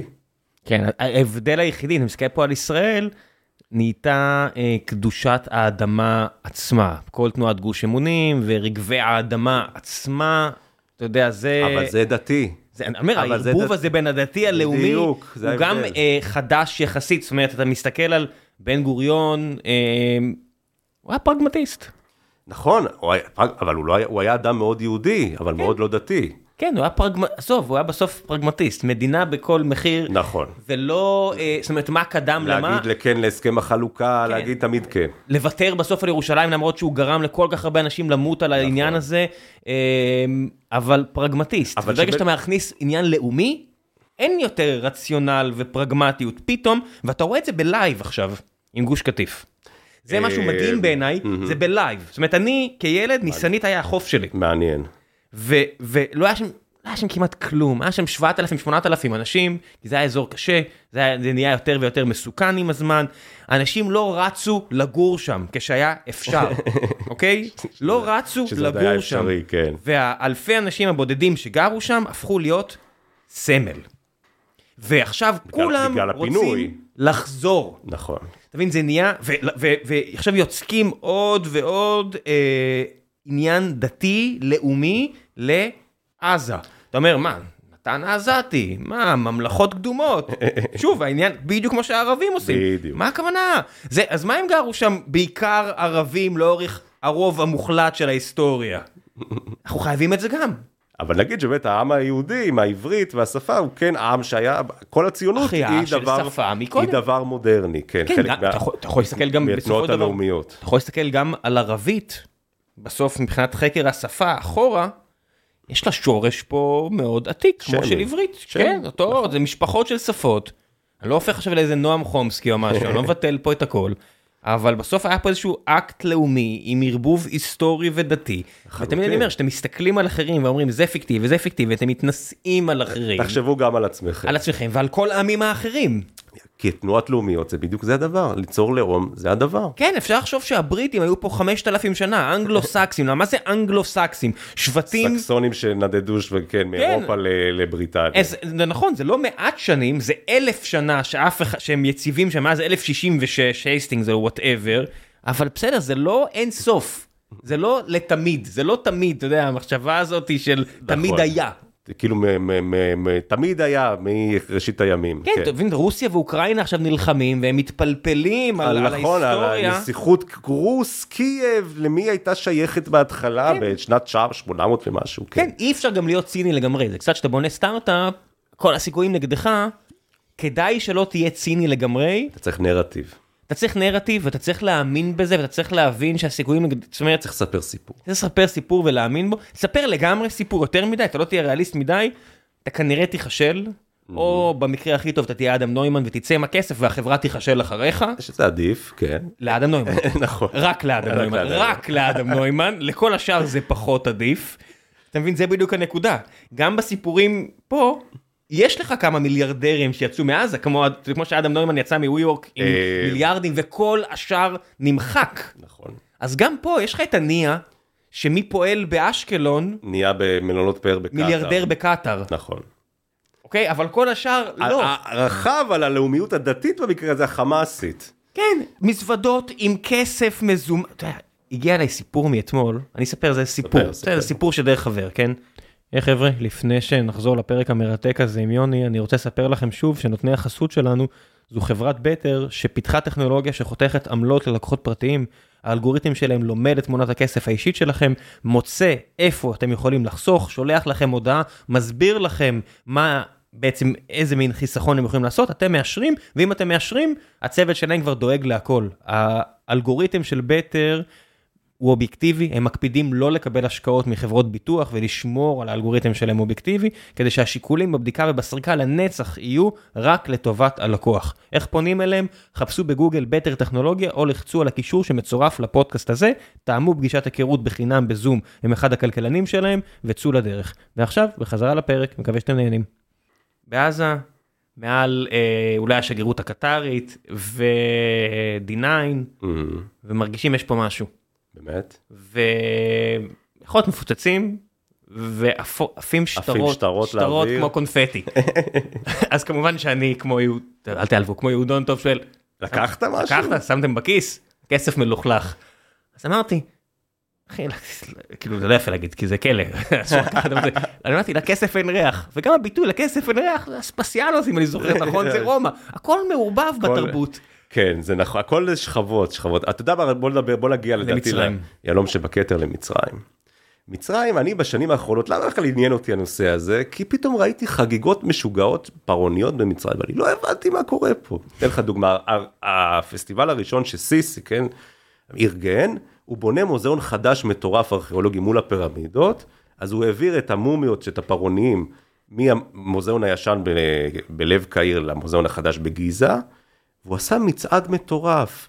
כל ארון, סרקופג, קיבל אוטו כזה בצורת כרכרה, עם קישוטים, אלפי שחקנים עם מרכבות, קליאופטרות, כל העיר חגיגות, כל העיר פרעונים, נוסעות השיירות, 22 אה, מכוניות, 22 מלכים ו- ופרעוניות, פרעונים ופרעוניות, כל עגלה זה סרקופג, ונוסעים בקהיר חגיגות, קליאופטרות, זה, כיכר תחריר מסתובבים, מיצגים משוגעים. מדינה עם 100 מיליון אנשים שחלקם רעבים שבקושי ללחם. מצליחה להאכיל אותם בפיתות וחומוס, כן. מגיעים למוזיאון החדש, ומי מקבל אותם בפרונט? הר- הראיס, סיסי עומד בפרונט, עומד בחוץ, במדרגות, ומקבל את הפרעונים. אוקיי, נקודה אחת. עכשיו, עכשיו כבר הבנו למה, אבל בוא נגיד את זה. הוא, עכשיו אני ראיתי עוד דבר מדהים, שזה לדעתי למה שהיה לך טריגר להזמין אותי בכלל, על הבירה החדשה שהוא בונה. סיסי החליט שקהיר באמת עיר מגעילה וישנה וצפופה, הוא בונה בירה חדשה בנוהוור, 30 קילומטר באמצע המדבר. עכשיו, למה זה הדהים אותי? כי מה המונומנט הראשון שבונים, הלב של העיר הזאת תהיה? המגדל הכי גבוה בעולם הוא מתכנן, בצורת אובליסק, עם נהרות מסביב, נחלים מסביב שמדמים את הנילוס, וזה לב העיר. כל העיר הזאת, התוכניות שלה, זה מונומנטים פרעוניים, אתה רואה מפתח כזה פרעוני, פרחי, בכל מתוך כתבי חרטומים בצורה הזאת. זה עיר מנהלתית, צריך להגיד, זה כמו אה, שאתם חושבים, וושינגטון. שאתם הולכים, אתם אומרים, מי שהראשון, אם אתם מגיעים פעם ראשונה לוושינגטון, האזור המנהלי, זה שוק. זה שוק. אתה, אתה לא, זה, זה יפה אתה מרגיש ומרשים, אימפריה. אתה מרגיש אימפריה רומית. נכון. אתה מרגיש אימפריה רומית עם הלבנים, עם ה...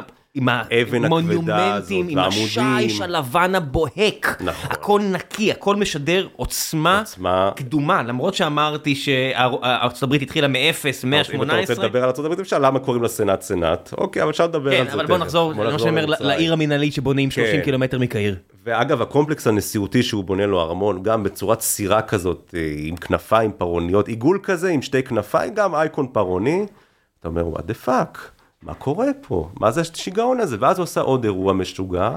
בלוקסור הוא חנך איזה שדרה של המקדש בקהלך, המקדש הכי מפורסם במצרים, של ספינקסים, יש שדרה בכניסה, ואיך נפתח הטקס, כולם יושבים, והנשיא סיסי הולך את השדרה, נכנס לתוך המקדש, המצלמה מצלמת אותו הולך, כמו פרעה נכנס למקדש, וככה מתחיל הטקס, ואז עוד פעם, מיצגים, מוציאים ספינות, כמו, כמו הדת הפרעונית, ריקודים, הכל בתלבושות, כמובן, כולל נשים שרוקדות ושרות, שזה גם אנטי אסלאמי. אתה אומר, וואו, ושמת לב שבשנים האחרונות, מי שרואה נטפליקס, ערוץ ההיסטוריה, נאשנל, דיסקאברי, הצפה של דוקואים על מצרים, על מומיות, על פרעונים. ארכיאולוגים מצרים, ארכיאולוגים פעם ראשונה. מצרים, יפה, למה, ומה אומר שם? הוא החזיר את זאי חוואס, שהוא נקרא אינדיאנה ג'ונס המצרי, בסרט האחרון שלו בנטפליקס, ומה הוא אומר שם במונולוג פתיחה? עד היום קולוניאליסטים חפרו לי תות הנחמון, הוציאו לי במצרים. אני ולקחו. רוצ... ולקחו, תות הנחמון לא לקחו, אבל את נפרטיטי ועוד המון דברים לקחו. אני רוצה להיות ארכיאולוג מצרי, אסלי, שמגלה את, עכשיו את. את התות הנחמון החדש. אסלי זה אחת המילות, ה- בלאדי ואסלי. זה אחת המילים הכי חשובות להבנה של תרבות פה, בעיניי. והסרט הזה בנטים נפתח במונולוג הזה, שהוא אומר, אנחנו מצרים רוצים להחזיר את הפרעונים אלינו, לגלות שזה יהיה שלנו. ואז אתה אומר, למה דווקא בשנים האחרונות שסיסי בשלטון, זה התפרץ בכזה כוח, כן? וכמובן במסגדים מגנים את כל הדבר הזה, אומרים שזו כמובן כפירה, כל התרבות הפרעונית, מה זה הדבר הזה, מה אתם עובדים את האלילים האלה. סיסי הדיח את האחים המוסלמים. מובארק נפל ב-2011 באביב הערבי, האחים המוסלמים שהיו שנים מדוכאים במצרים, פתאום קיבלו, השד הזה יצא מהבקבוק. הם, היה, היו בחירות דמוקרטיות, ועלה מורסי, הנשיא, מטעם האחים המוסלמים. והוא ניסה לקחת את מצרים לכיוון יותר איסלאמיסטי, פחות לאומי אזרחי ויותר איסלאמיסטי. כמובן, יש לי הרגשה שגם עוד 100 שנה אנחנו לא נדע כמה התערבות זרה הייתה הייתה כדי שמה. להעיף את מורסי. דווקא אובמה היה בעדו. כאילו, הוא היה בעד הדמוקרטיה המצרית. אולי אובמה היה בעדו, אני לא יודעת כמה כמה חבר'ה ב-CIA היו נגדו. או במוסד, כן. אה, זה הטריוויאלי. זה ברור, זה ברור. זה הטריוויאלי. אה, סיסי בעצמו עשה הפיכה צבאית, הוא היה שר ההגנה שלו, למה הוא מינה אותו גם לשר הגנה, את סיסי? כי הוא מוסלמי אדוק. זה מצחיק, כי הוא מוסלמי אדוק, אבל לפני שהוא מוסלמי אדוק בביתו, הוא גנרל מצרי. ומי שלא מבין מה זה גנרל מצרי, הצבא במצרים, כמו משמרות המהפכה באיראן, זה גוף מושחת מאין כמוהו. יש לו מאפיות, חברות של מים מינרליים. 50% מהכלכלה לעניות דעתי, אה, יותר מאשר כל אה, מדינה פה באזור. כל המאפיות במצרים פיתות הצבא מייצר, זה, זה, זה אבסורד. עזוב, חברות בנייה, זה, יש שכונות של קצינים בקהיר, שזה שכבה אחרת מבחינת כסף. אחר, עכשיו- אחר. עכשיו- נכון, יש שם שכונות יפהפיות. כן, צהלה הייתה שכונה די... אה, נכון, שכונת אנשי קבע התחילה. שכונת אנשי קבע, משה דיין. צהלה, צה"ל, והייתה צהלה, די, נכון. אה, אה, היא הייתה די צנועה. זאת אומרת, הקצינים לא רצו לעבור לשם כי זה לא היה לב תל אביב, והם בזבזו הזדמנות מיליון, לתת לנכדים שלהם להיות מיליונרים לא רע היום כל בפוטנציה. כך, צהלה זה לא רע כל כך, אל תגיד, אבל אז זה היה נכון. לא, אז. אז, אז. ה- מה כאן, היום זה אקזיט. מי ש... יש שם בתים נהדרים, אבל אז זה לא היה לב תל אביב. נכון, זה היה... זה לא כמו בצבא המצרי, שזה שכונות לעניות דעתי, אם אני מבין נכון, הכי הכי יפות. שוות. הכי יפות, הכי שוות מלכתחילה. כי... כי השחיתות שם היא בפנים.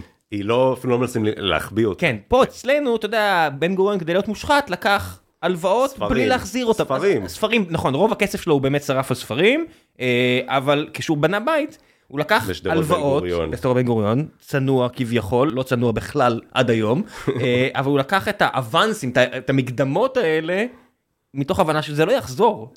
אבל תבין, השחיתות היא לפחות לא בפנים. לא נכון, לפחות כן, לא היה נעים, לא יחצנו אותה החוצה. במצ- במצרים ובאיראן, השחיתות היא היא מטורפת. היא כמו ברוסיה. זה, זה, מדינות- אין לכם מה להגיד, אנחנו נהרוג אתכם אם תגידו משהו, מה, זה ה- מה זה משנה? נכון, לגמרי, חד משמעית. אז אתה אומר למה סיסי שהדיח את האחים המוסלמי צריך את זה? לדעתי, כי הוא מרגיש שהוא חייב, אגב, הוא הכניס לספרי הלימוד, לבתי ספר, לתוכנית הלימודים, כתב הירוגליפי. ילדים מצרים היום לומדים הירוגליפים, אתה מבין? זה, זה מדהים. לא מדעי המחשב, הירוגליפים. זה זה ש- עוזר לך בשוק העבודה באותה מידה. כן, עכשיו למה הוא צריך את זה? אם אתה שואל אותי, וזה ניתוח שלי, כי הוא מאוים מהזהות האסלאמית שהאחים המוסלמים מציעים למדינה, והוא חייב לתת אה, על סטרואידים זהות לאומית אזרחית היסטורית, פרעונית. אתה מבין? די מדהים. כן, מה שמדהים הוא שכל הדבר הזה מתערבב לגיאופוליטיקה ואלינו. זאת אומרת, אתה רואה עכשיו את הוועידה הערבית, יושב שם אסד, הבן אדם שעד לפני שנייה וחצי, טבח. עשה את הרצח עם מהגדולים בהיסטוריה המודרנית, וזה עוד בתוך עמו שלו, שכביכול מוקצה ושנוא בקרב, והנה הוא מגיע, חיוכים, הראש הלוליפופ שלו מספר על כמה ישראל רעה, וכולם שם כביכול, כולם נגדנו. הצביעות היא מדהימה. אבל מיד אתה רואה שיש פה משהו אחר. זאת אומרת, המצ- המצרים מודיעים לאיראן, עכשיו- עכשיו קורה הכל בימים האלה, שמגיע סיוע מוניטרי מאיראן, והמצרים אומרים, לא- לפחות לפי העיתון הסעודי, זה לא עובר. זה לא עובר. עכשיו, הם לא יעשו משהו כמו, יפתחו את הקופסאות ויצלמו ויראו מה היה שם, יש גבול לכמה הם ילבינו את פני האיראנים ברבים, אבל הסעודים והמצרים וה-UAE, אבל זה הצירים שדיברנו בהתחלה. כן, הציר אבל- האיראני והציר הכי מוסלמים חוברים ביחד נגד הציר של מדינות ערב המתונות. ויש פה את העניין הלאומי, אזרחי, חי- לא חילוני, לעומת, אגב, אתה יודע איפה זה, הדתי. איפה זה התנגש? במלחמת האזרחים בסוריה, חמאס היו, המורדים באסד היו בעיקר הרבה איסלאמיסטים, חמאס תמכו בהם, ואיראן וחמאס ניתקו יחסים לשנתיים, כי איראן תמכה באסד, חמאס הלב שלו היה עם המורדים, והם ניתקו לכמעט שנתיים את הקשרים הפחות פומביים ביניהם. הם עזבו את דמשק, חמאס עזבו את דמשק אז. כן, כי הציר התנגדות הזה, מוקמה? קאוואמה. מוקאומה, אה, איראן בעצם עושה פה בחירות. אין פה, זה לא איזה משהו, אתה יודע, זה לא ריסק, זה לא משחק נקי. יש להם את החיזבאללה ואת החות'ים, ויש להם את החמאס, כביכול זה הציר היום, אבל זה לא נקי. אני אומר, זה לא שיתוף פעולה טבעי, זה לא אהבה, זה שיתוף אינטרסים. חמאס ואיראן זה סונים ושיעים, בעיני האיראנים הערבים הם פרסים, הערבים זה סוג ב', אתה יודע מה זה איראן? ארצם של הארים. בעיניהם הם ארים, הם כן גזע, איזשהו גזע יותר עליון. גם התימנים הם זיאדים, אני יודע איך זה נקרא. זה זי- זיידים, זי- זיידים. זה גם איזשהו... החות'ים, כן, זה גם ענף שהוא של לא... השיעה. ש- בשיעה שהוא לא... המיינסטרים. המיינסטרים ב- באיראן, שגם באיראן יש כל כך הרבה דברים. כאילו נפל לי האסימון, יצא לי לשבת, אני סיפרתי פה על זה הרבה, עם, אה, עם החבר'ה, אה, וואו, איך זה נקרא? אה, הכפר בצפון מחולק, שחולק בין לבנון... רג'ר. ברג'ר. ושאלתי אותם, כאילו, אתם מוסלמים. הוא אמר, כן, ברור, אנחנו מאוד מוסלמים. איזה מוסלמים אתם? אנחנו כמו בן דוד שלנו, אסד. אנחנו, הוא אוהב אותנו, אנחנו אוהבים אותו. אמרתי, ואיך, אה, כאילו, איך מסתכלים עליכם? אומר, לא טוב.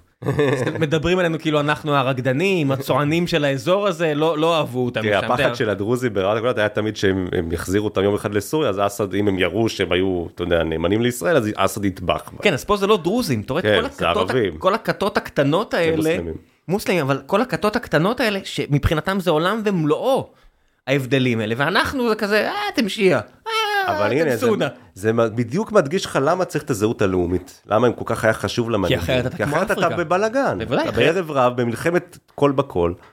בטח, אתה רואה את זה באפריקה, היכן שבכלל לא אכפת לאף אחד, כי אין אף אה, גוף לבן שמקבל תשומת לב, סטייל ישראל, או שישראל כזו לבנה, אבל תחשבו באמת, אין, באפריקה קורים דברים נוראים. מלחמות איומות. איומות ונוראיות, ואם אתה מפזר, אה, לא על המפות היפות האלה עם קווים ישרים, אלא איפה השבטים לפי יושבים, אתני, כן. לפי אתני, לפי שבטים, אתה רואה משהו אחר לגמרי. מה זה, זה בלאגן, ואתה אומר, אוקיי, וגם אתה אמרת, על סייס פיקו, הם כל החטאים, ואני אומר, מישהו יכול לדמיין שלטון מודרני, שבטי? זאת אומרת, העניין הזה של שבט עובד במספרים קטנים, נכון, לא במדינות כאילו- מיליונים. כן. משפחה עובד סבבה לדברים מסוימים, אוקיי? אתה רוצה אבל עכשיו שלטון מודרני, עם כל העניין של סחר מודרני וקיום מודרני, ממשלה מודרנית. כן, הרי בסוף יש צרכים, אתה בונה את הצרכים מלמטה למעלה, אם אתה רק קוטף וצעד, אתה לא צריך הרבה. אתה לא, אתה לא מתקדם לשום מקום. כן, אתה צריך לתפעל כור גרעיני, אתה כבר נהיה כבר צריך משהו אחר. אתה רוצה להגן על עצמך מפני מדינה שיש לה את האחר, אתה צריך משהו אחר. ואתה מסתכל על השבטים באפריקה, או אם, אם היה אפשר לפזר את המזרח התיכון, שאומרים, סייקס פיקו האדם הלבן הרס את המזרח התיכון. אני אומר, למה מה היה פה אחרת, אם לא האדם הלבן? למה מה עשיתם פה לפני שהגיע האדם הלבן והרס? כן, איפה הייתם בדיוק? כן, לא יכלתם להתגונן מפני המונגולים, כי זה היה בדיוק שבטים מפורקים וחלשים, אז נניח קדימה אחרי, אחרי שהמונגולים שתו את עצמם לדעת והתפרקו, וגם נהיו חלק מהם איסלאמיסטים בעצמם, פשוט באסיה, מה, מה עשיתם פה? תסתכל כאילו למה קטאר ו- וכל המדינות האלה עושות תעלולים, כי גם הם, מה זה שבט קטן שתפס את הנישה שלו. שבמקרה התיישב על באר של נפט, של גז. של הבאר גז הכי כן. גדולה בעולם, אבל בסדר, אם לא זה, אתם ממשיכים להרוג אחד את השני עד לא אין, כי אין, אין, יצ... אין, אין, ש... אין שום, בזה משהו. אין שום בסיס, אין שום דבר שאפשר היה לעשות בלי העניין המודיעיני, זה גם באירופה אותו דבר, בסדר? נכון, בלי מדינת לאום נורמלית אי אפשר היה להתקדם, זה נכון. כי אתה תקוע בריבים האלימים. החמולתיים, הדתיים, לגמרי. הריבים האלימים, עזוב החמולתיים, אתה עניין בעניין הריב האלים. תסתכל בבדואים, אפילו פה פה פזורה, שהזנחנו את זה, להישאר במצב הפרימיטיבי הזה, שזה נשאר שם, שזה שבטי. א' כל יש בעיה גנטית, בסדר? לא אסור לדבר על זה, זה לא PC. המשפחה. כן, המגוון הגנטי הוא קטן מדי, נכון. זה קורה גם בעזה, אסור לדבר על זה, זה לא PC. אבל יש יתרונות, אני מצטער חבר'ה, יש יתרונות למגוון גנטי. ושאתה לא מתחתן רק בתוך המשפחה. מה לעשות סייאנס, מצטער שזה נשמע אאו-גנטי וגזעני, אבל יש בעיה עם זה. אבולוציונית זה בעיה. יש בעיה, עזוב, פרקטית, יש בעיה גדולה עם זה. זה לא מתכנס לשום דבר עובד.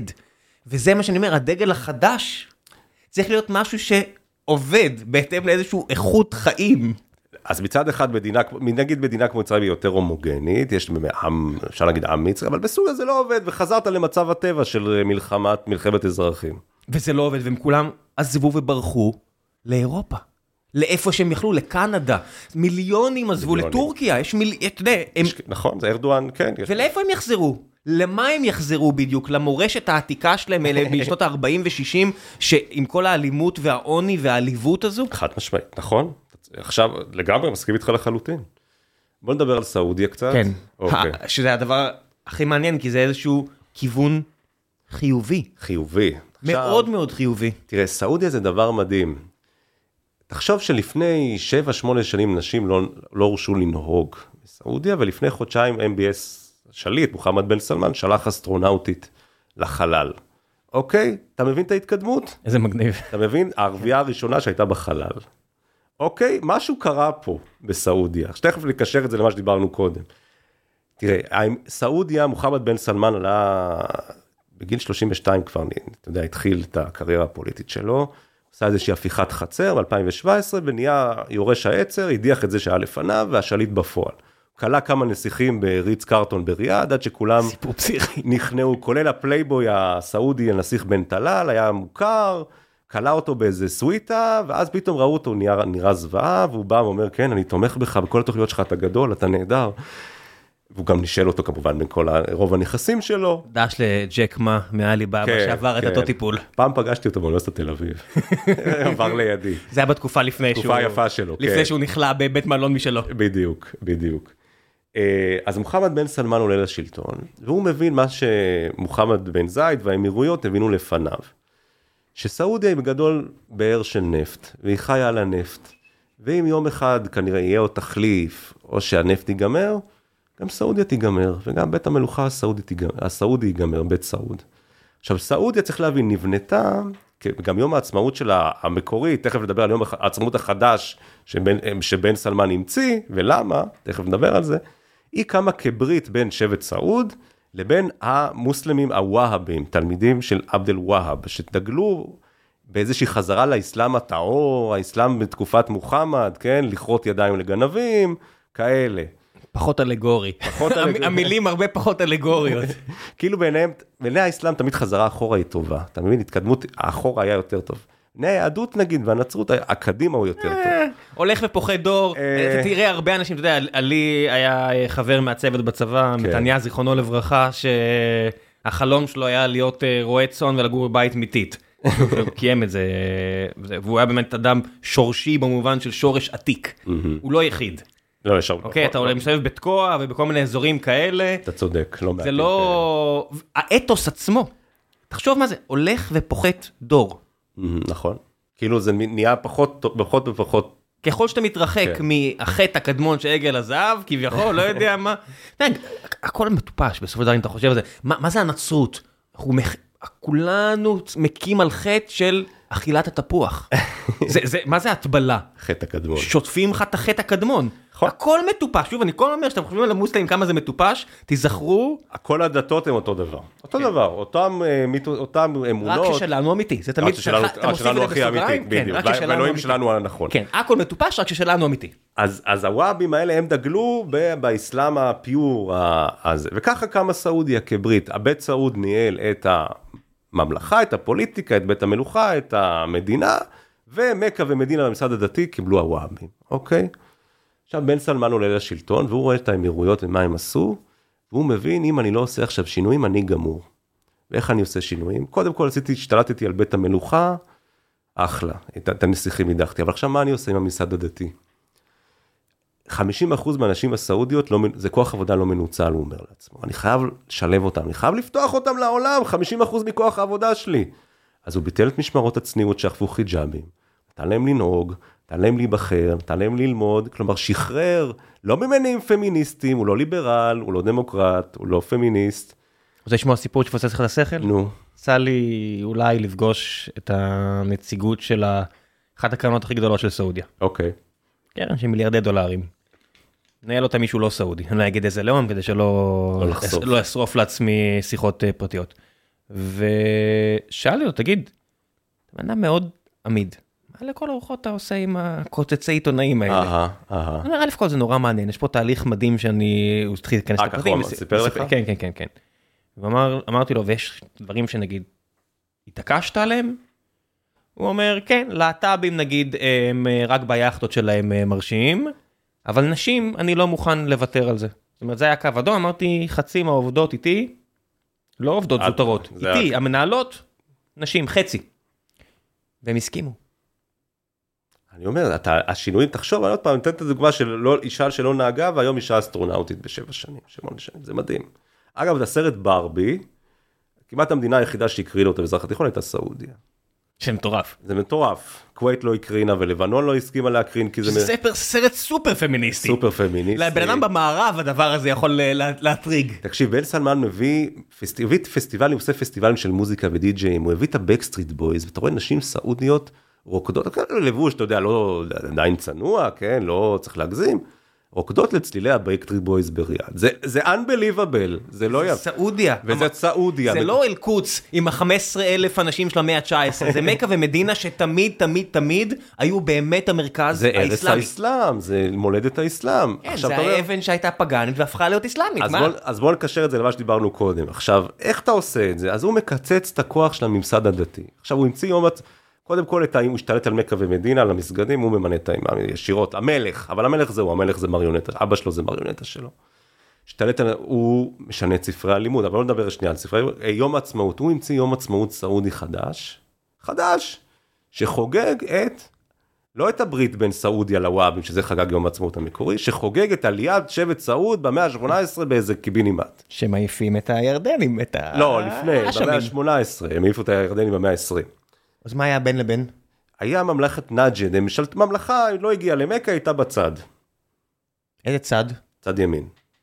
קרוב לים סוף כאילו? כן, עוד אוקיי. לא הגיעו לשם. לא משנה, הוא עלה שם שבט סעוד במאה ה-8, סוף המאה ה-18. אז זה, זה חוג, זה נהיה יום העצמאות החדש, לא קשור לוואבי, לא קשור למשרד הדתי. עכשיו, סעודיה קמה כמדינת שריעה, כן? לכרות ידיים לגנבים. אתה מבין את ההבדל, אתה מבין מה קורה פה. עכשיו, איפה, איך אנחנו מקשרים את זה למה שדיברנו קודם? איך אנחנו מקשרים את זה למה שדיברנו קודם? בסעודיה, אתה מכיר את פטרה כמובן, את האתר היפה, אתר הנבטי. לא הייתי אף פעם. גם אני רציתי להיות. נראה לי מפחיד כרגע. כרגע פחות נעים, חכה קצת. חכה קצת שיירגע. אמ, אז בסעודיה יש אתרים כאלה מדהימים, נבטים אותו דבר, מאוד דומים, חצובים בסלע, יפהפיים מהתקופה הנבטית, כמובן תקופה פגאנית, הנבטים היו פגאנים, מדברים על מאה, מאה הראשונה שנייה. בסעודיה השרעית, סעודיה מדינת התיאוקרטית, מדינת הדת, האתרים האלה כמובן זכו להתעלמות מהשלטונות, מהמדינה. אבל לא הרסו אותם סטייל אייסיס. לא, לא, לא, לא צריך להגזים, לא צריך להרוס, אבל אוקיי, יש פה אתר פגאני קדום, לא ניגע בו. בטח לא, לא, לא, לא נאדיר אותו. מוחמד בן סלמן לקח את האזור הזה, נקרא אזור אל-אולה, ואתר שנקרא מעין הסלאח, לא משנה, אתר כזה כמו פטרה, יפהפה, והפך אותו לאייקון לאומי. הוא מביא שם את פרינס צ'ארלס, ומביא אנשים, עשה שם ועידות, הוא עשה, בתיאום העצמאות שהוא המציא, הוא עשה מטס אווירובטי, עם הצבעים של דגל סעודיה ירוק לבן, מעל הדבר הזה. אתה אומר, זה חלק מאותו דבר. הוא בעצם, הוא שלח את הארכיאולוגים שלו להתחיל לחפור ברבק. ברבק, בזמן שהוא בונה את העיר הענקית החדשה שלו, כמו בקהיר, את נאום. את נאום, אה, גם על, על הים שם. אבל אתה מבין שזה אותו תהליך, הוא רוצה להפוך את סעודיה מאיזושהי תיאוקרטיה למדינת, יותר מדינת לאום סעודית, שבה הדת היא עוד פונקציה, כולם כמובן מוסלמים, מכה ומדינה, אבל הדת היא לא מנהלת לנו את החיים. ויש עוד, אה, וכמובן ספורט, כי המונדיאל יהיה יהיה ב-32 ב- בסעודיה, אני יכול להגיד לכם, יכול להיות שדיברתי עם ז'נבה על הדברים האלה עוד לפני שנים, על אי גיימס, באמת? כן, להכניס אה, אה, אה, משחקים אה, אלקטרונים, פיפות. אה, לא משנה איזה, כי עדיין קשה לזה, כאילו זה היה קשה להם להבין שקשה לחזות מה יהיה פופולרי אז, אבל יהיה. ואיזה איזה שנה הם כיוונו, אתה יודע? נו, 32. וואלה. כן, יצא ככה. אני אומר לך דברים מלפני שנים. שהתחברו לי רק בשיחה. שדיברתי עם הבחור שמנהל את אוקיי. הקרן הסעודית הענקית, והוא אומר לי, איך הגעת לזה? סתם פתאום נפל לי האסימון, אומר, אה, יכול להיות אז. אם ככה אז יכול להיות. וואלה, כן, והם מכוונים מצד אחד, כן. הרי ספורט, אתה לא יכול לסגור פערים מהר. מהר. אתה לא יכול, אין קיצורי, אתה יכול- אתה. יכול לגייר, כאילו לגייר, אתה יכול לאזרח, אה, גייר, אתה יכול לאזרח ספורטאים, זה פיקטיבי וזה כמעט ולא עובד, ויש כל מיני אצנים צפון אפריקאים ומזרח אפריקאים בכל מיני מקומות שמייצגים לא את המדינה שלהם, בסדר. אתה רואה את זה גם אבל זה באולימפיאדה. לא, כן, אני אומר באולימפיאדה. כן. מדבר על ה... מה זה, זה זה האירוע ספורט, הכי גדול. אחד, שתיים הכי גדול, אולימפיאדה, מונדיאל. נכון. זה הכ- הכי גדולים. אבל יש דברים שאתה יכול לקצר את הדרך אליהם, אז אי ספורטס. איזה קטע, לא חושב, אז, מעניין. אז אם תסתכלו, החברה, התאגיד ספורט, התאג, החברת משחקים הכי גדולה בעולם זה התאגיד טנסנט הסיני. וואלה. ומי שרוצה להיות הכי גדולה בעולם ויש לה את התקציב לעשות את זה, וקונה עוד ועוד חברות, היא סעודית. מדהים, לא ידעתי את זה. כן, כי הם לא, הם לא בוער להם שתבין את זה אה, מההתחלה. אבל שוב, גם הסינים, לא היה להם בוער בתחילת שנות האלפיים, שכולם יבינו מה זה חוואוי. זאת אומרת, אני עדיין, כאילו, יש לי את הזיכרון החזק הזה, שאני עובד בחברת תקשורת ישראלית, כאילו חברת חומרה, ולא ידענו איך להגות את זה. איך להגיד לכם, מה זה הדבר הזה בכלל? וואוי, וואו. והם זכו, ב- ב- הנה פה בבריטיש אה, טלקום, והנה בפרנס טלקום, והנה הם שמים תשתיות, והנה הם גונבים את הסוויצ'ים, וכולם צוחקים. G5 ו... כן, ועזוב G5, זה היה עוד אה, בתקופת ה-YMAX נגד LTE על אוקיי. G4, על אה, 4G, סליחה.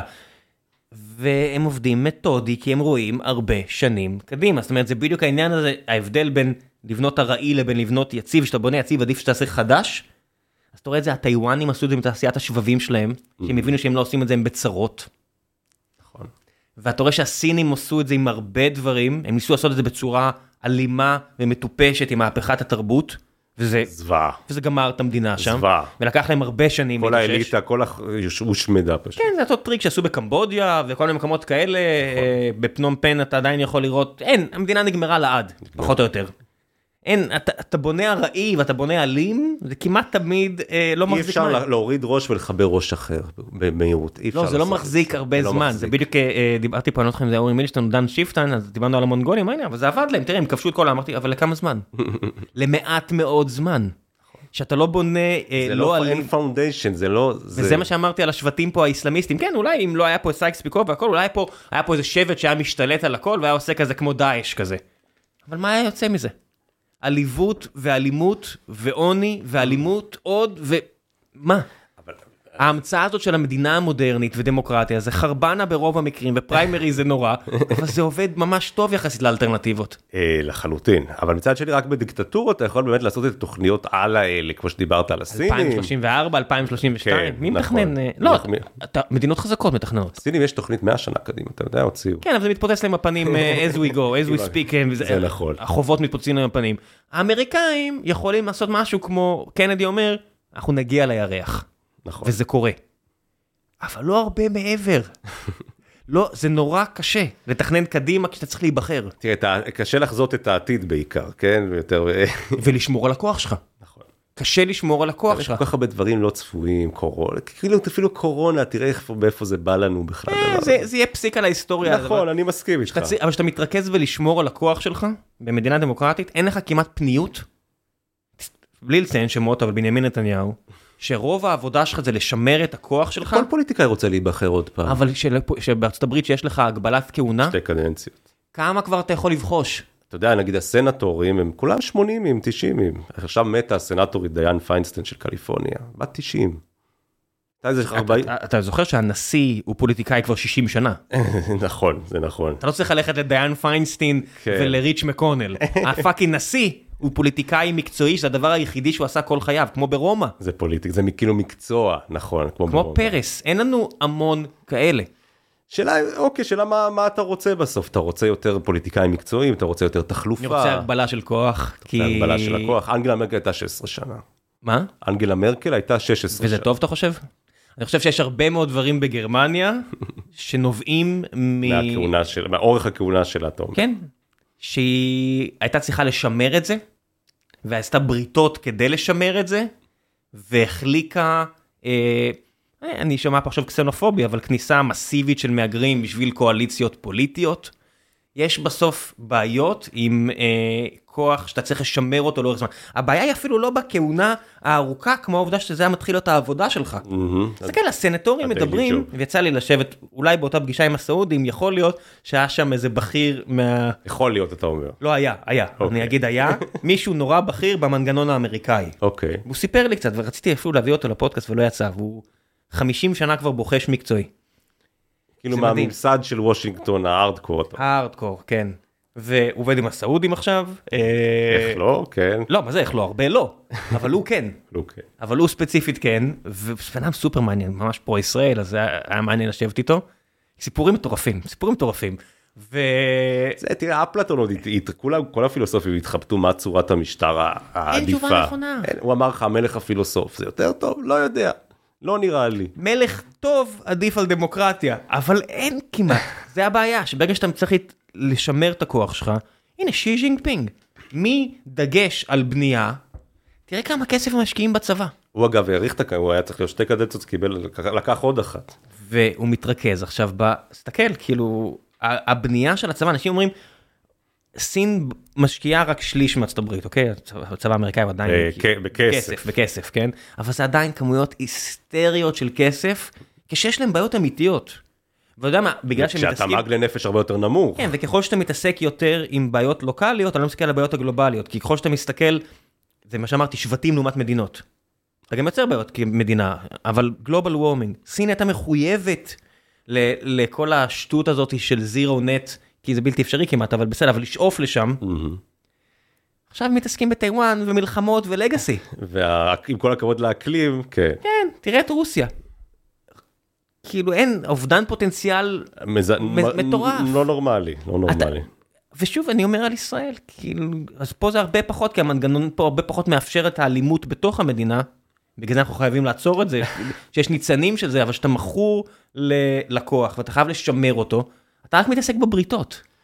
זה נכון, התחלופה זה דבר חד משמעית חשוב. אבל בוא- נחזור רגע לסעודיה. כן, לסעודים. כן, אז זה זה היה מעניין אבל. אמ, אז עוד פעם, השינויים הסעודיים האדירים האלה, והם מתאפשרים רק א', קיצוץ הכוח של הממסד הדתי, ב', הפיכת סעודיה מזה. למה, אמרתי לך, הוא שולח את הארכיאולוגים שלו לחפור, לחפש ממלכות נבטיות עתיקות פתאום. כי הוא, הוא כנראה, שוב, זו תיאוריה שלי, מנסה לעשות אותו דבר. כי הוא מבין שעם הממסד הדתי הזה, שלא נתן לנשים לנהוג, אני לא אתקדם לשום מקום.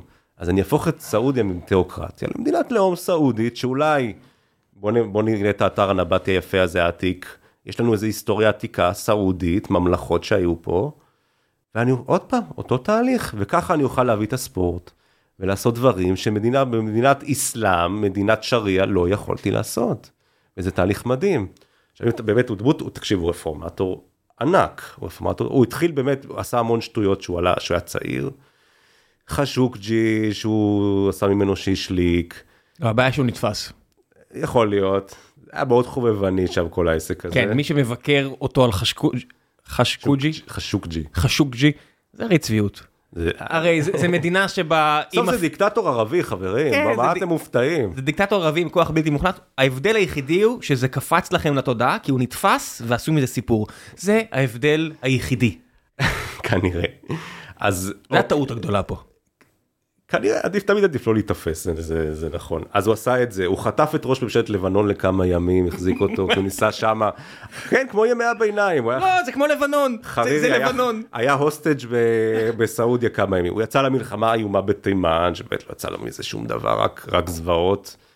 אה, הוא עשה באמת הרבה הוא עשה חרם על קטאר במשך שנתיים הוא, הוא איים הוא אמר אני אחתוך את קטאר אני אחפור תעלה אני אהפוך אותה לאי ואני אשפוך שם פסולת רדיואקטיבית.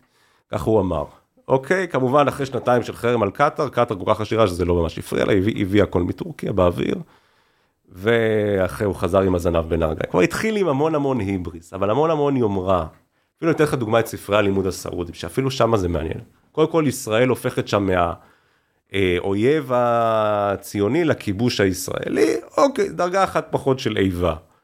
אבל הוא עושה שם אפילו שינויים באסלאם, הוא מכניס את, אפילו משהו שהיה על הומוסקסואליות הוא העיף, טקסטים אנטישמיים, לא השם פרו חלילה הומוסקסואל, אבל הוא העיף, טקסטים אנטישמיים פר אקסלנס הוא העיף, טקסטים על נוצרים כמה הם רמאים העיף, טקסטים ממש פמ- אה, אנטי נשים, מיזוגנים. מיזוגנים, אתה יודע, הוא העיף, הוא אפילו הפך את האסלאם, הוא אמר ככה, רק שליט יכול להחליט על ג'יהאד.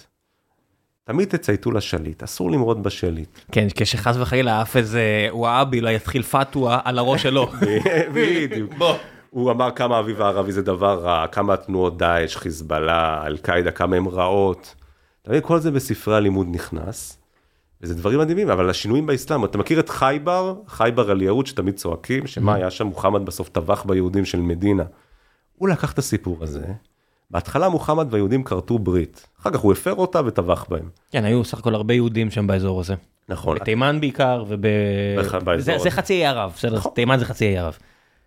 הקטע של הטבח נעלם, נשאר הבר- חייבר כברית בין דתית של הסכמים בין יהודים לערבים. זה מדהים, זה לא ייאמן, זה, זה, כאילו- זה אבסורד. הרי אבל מה זה פתווה? זה למצוא ב- ב- במקורות הצדקה עכשיו. משהו שיצדיק את מה שאתה למה מותר לך רוצה. לאנוס? כי הנה, הנה הצדקתי לך אונס, הנה הצדקתי לך ג'יהאד, מלחמת דת. אז אפשר גם לעשות את זה הפוך הרי. יכול... לחלוטין, אתה יכול להתאים את זה איך שאתה- רוצה, ב- בוודאי. אבל, אבל שוב, זה ספרי הלימוד בסעודיה, וזה מדהים, טקסטים כאלה. אה, שוב, הוא רפורמטור, אפילו, אפילו רפורמטור דתי באיזשהו מקום, הוא מתאים את האסלאם, שיהיה אסלאם, כל, כל הספרים נראו כמה האסלאם רך, מכיל, כמה ג'יהאד זה דבר רע, כמה נשים צריך לדאוג להם, ויהודים זה לא דבר רע, ונוצרים זה לא, זה דברים מדהימים, דברים מדהימים. כן, אף אחד לא מבטיח שזה יישאר ככה לאורך חד זמן. משמעית, חד משמעית לא מבטיח, זה יומרה מאוד מאוד גדולה.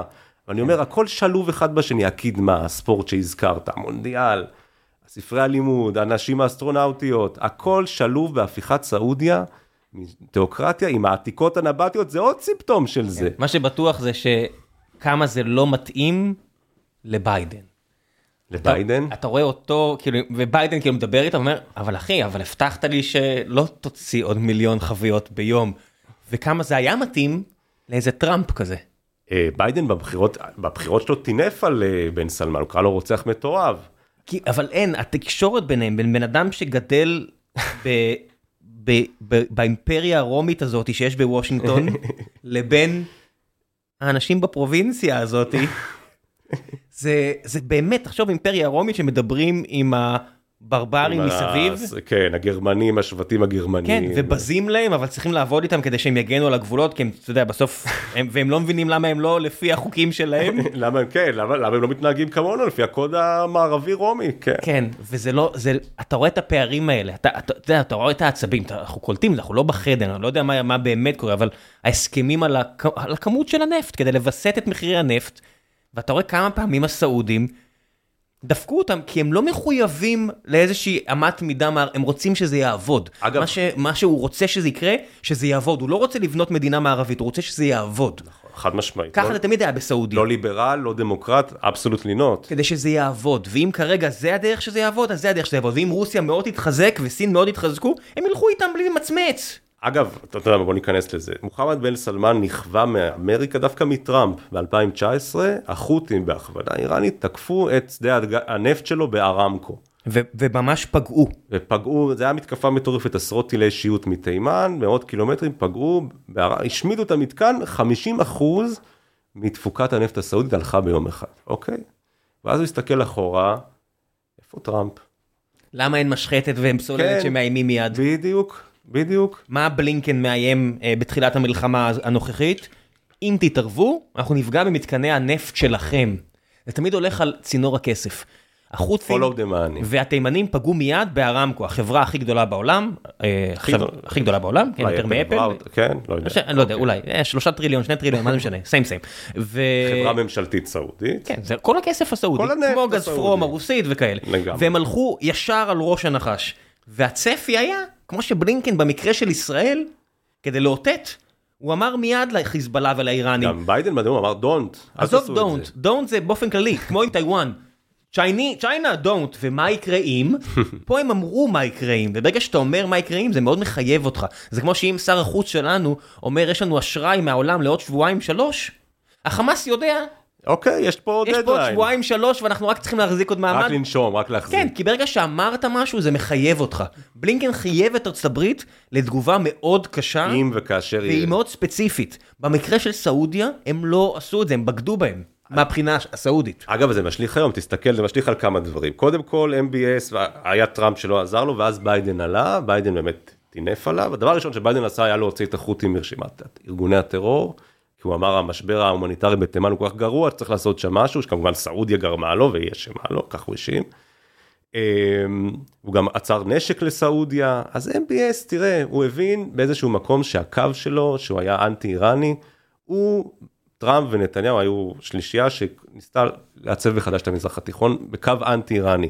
הסכם הגרעין שבוטל, לא משנה אם זה טוב או לא טוב, זה עוד קו כזה, כן, הם, היה, הייתה יומרה, אבל מוחמד בן סלמן הבין שזה הת- התרסק לו, הוא צריך להתרכז בכל הפרויקטים המטורפים בנאום הזאת, עיר, רק נגיד למי שמקשיב, עיר, אמורה להיות איזה קו של מאות, עשרות קילומטרים שכולה קרבון פרי, כלומר אה, אפס אמישן של קרבון, ובאמת פרויקט יומרני עם AI, מכוניות שנוסעות, כן, כל יש ה... אשכרה טרקטורים שבונים את זה עכשיו, as we speak, כן? זה לא רק על הנייר. כלומר, הוא הבין שהקו שלו, כמו שאמרתי לך, כל מיני שטויות שהוא עשה עם קטאר ועם לראש ממשלת לבנון, הוא הבין שזה נכשל. והוא, צריך להגיד, זה מדינאי דווקא נמדד לדעתי ביכולת לחשב מסלול מחדש ולהגיד, הקו שלי התרסק, הקו שלי נפל. מה שאנחנו בזים לו, אנחנו קוראים לו שניצלים, אנחנו קוראים לו נכון. מתאפסטקים.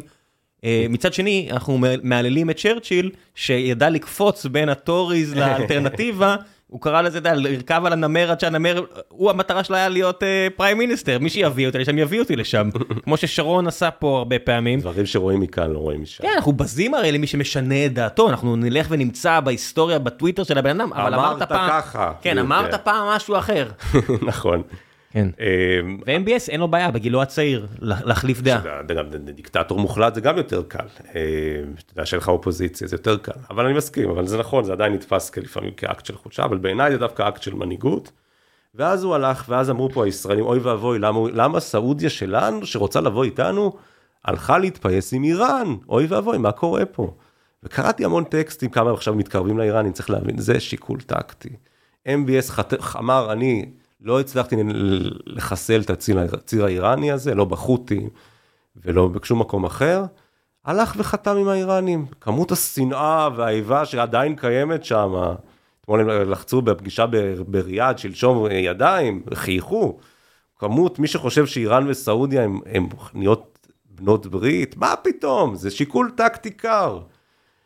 ואגב הנורמליזציה, מה שהזכרת עם הנפט, חלק מהדיל הגדול שמדובר בו, שאגב הנורמליזציה גם אפשרית, בגלל שהממסד הדתי הוחלש בסעודיה, צריך גם להגיד את זה, זה גם לא היה אפשרי בסעודיה של פעם, סעודיה, אגב קלינטון סיפר פעם, שהוא נסע לסעודיה לארוחה, ואמר לו המלך הסעודי לחש לו באמת, אתה יודע, אה, מוניקה לוינסקי היא סוכנת של המוסד, יש לי מידע. אוקיי? מי אמר לו זה? מלך סעודיה. אז תבין, זה הסעודיה של אז, אוקיי? כן, הם מכורים לקונספירציות ולשטויות. ואני אומר, כל זה חלק מהשינויים, גם הנורמליזציה אפשרית, בגלל הרפורמות האלה, הזהותיות, הסעודיות. בגלל זה זה אפשרי. עכשיו, במסגרת הדיל המשולש של הנורמליזציה, חלק ממה שמדובר, למה האמריקאים כל כך ששים לדבר הזה, זה אחד הנפט, שהוא ישחרר את הברזים, שזה ביידן רוצה, אבל מוחמד בן סלמן הסתכל על מה שקורה עכשיו בישראל, ורואה, אפרופו הטראומה שלו מארמקו 2019, הוא רואה איך נראית ברית הגנה בפועל עם ארצות הברית. שהנושאת מטוסים המטאפורית והלא מטאפורית האמריקאית, מתכנסת לעזור לבת ברית. והוא במסגרת הנורמליזציה רוצה לקבל את זה, אנחנו יודעים, אבל עכשיו הוא מסתכל לדעתי ורואה איך זה נראה, ולדעתי הוא רק עוד יותר מבין כמה זה חשוב לו, אם אתה שואל אותי. כן, ו- ומהצד, פה יש עץ החלטות, אי אפשר לנבא כי יש דברים שיכולים לקרות, כמו בחירות ב-2024, שמי... מהמם.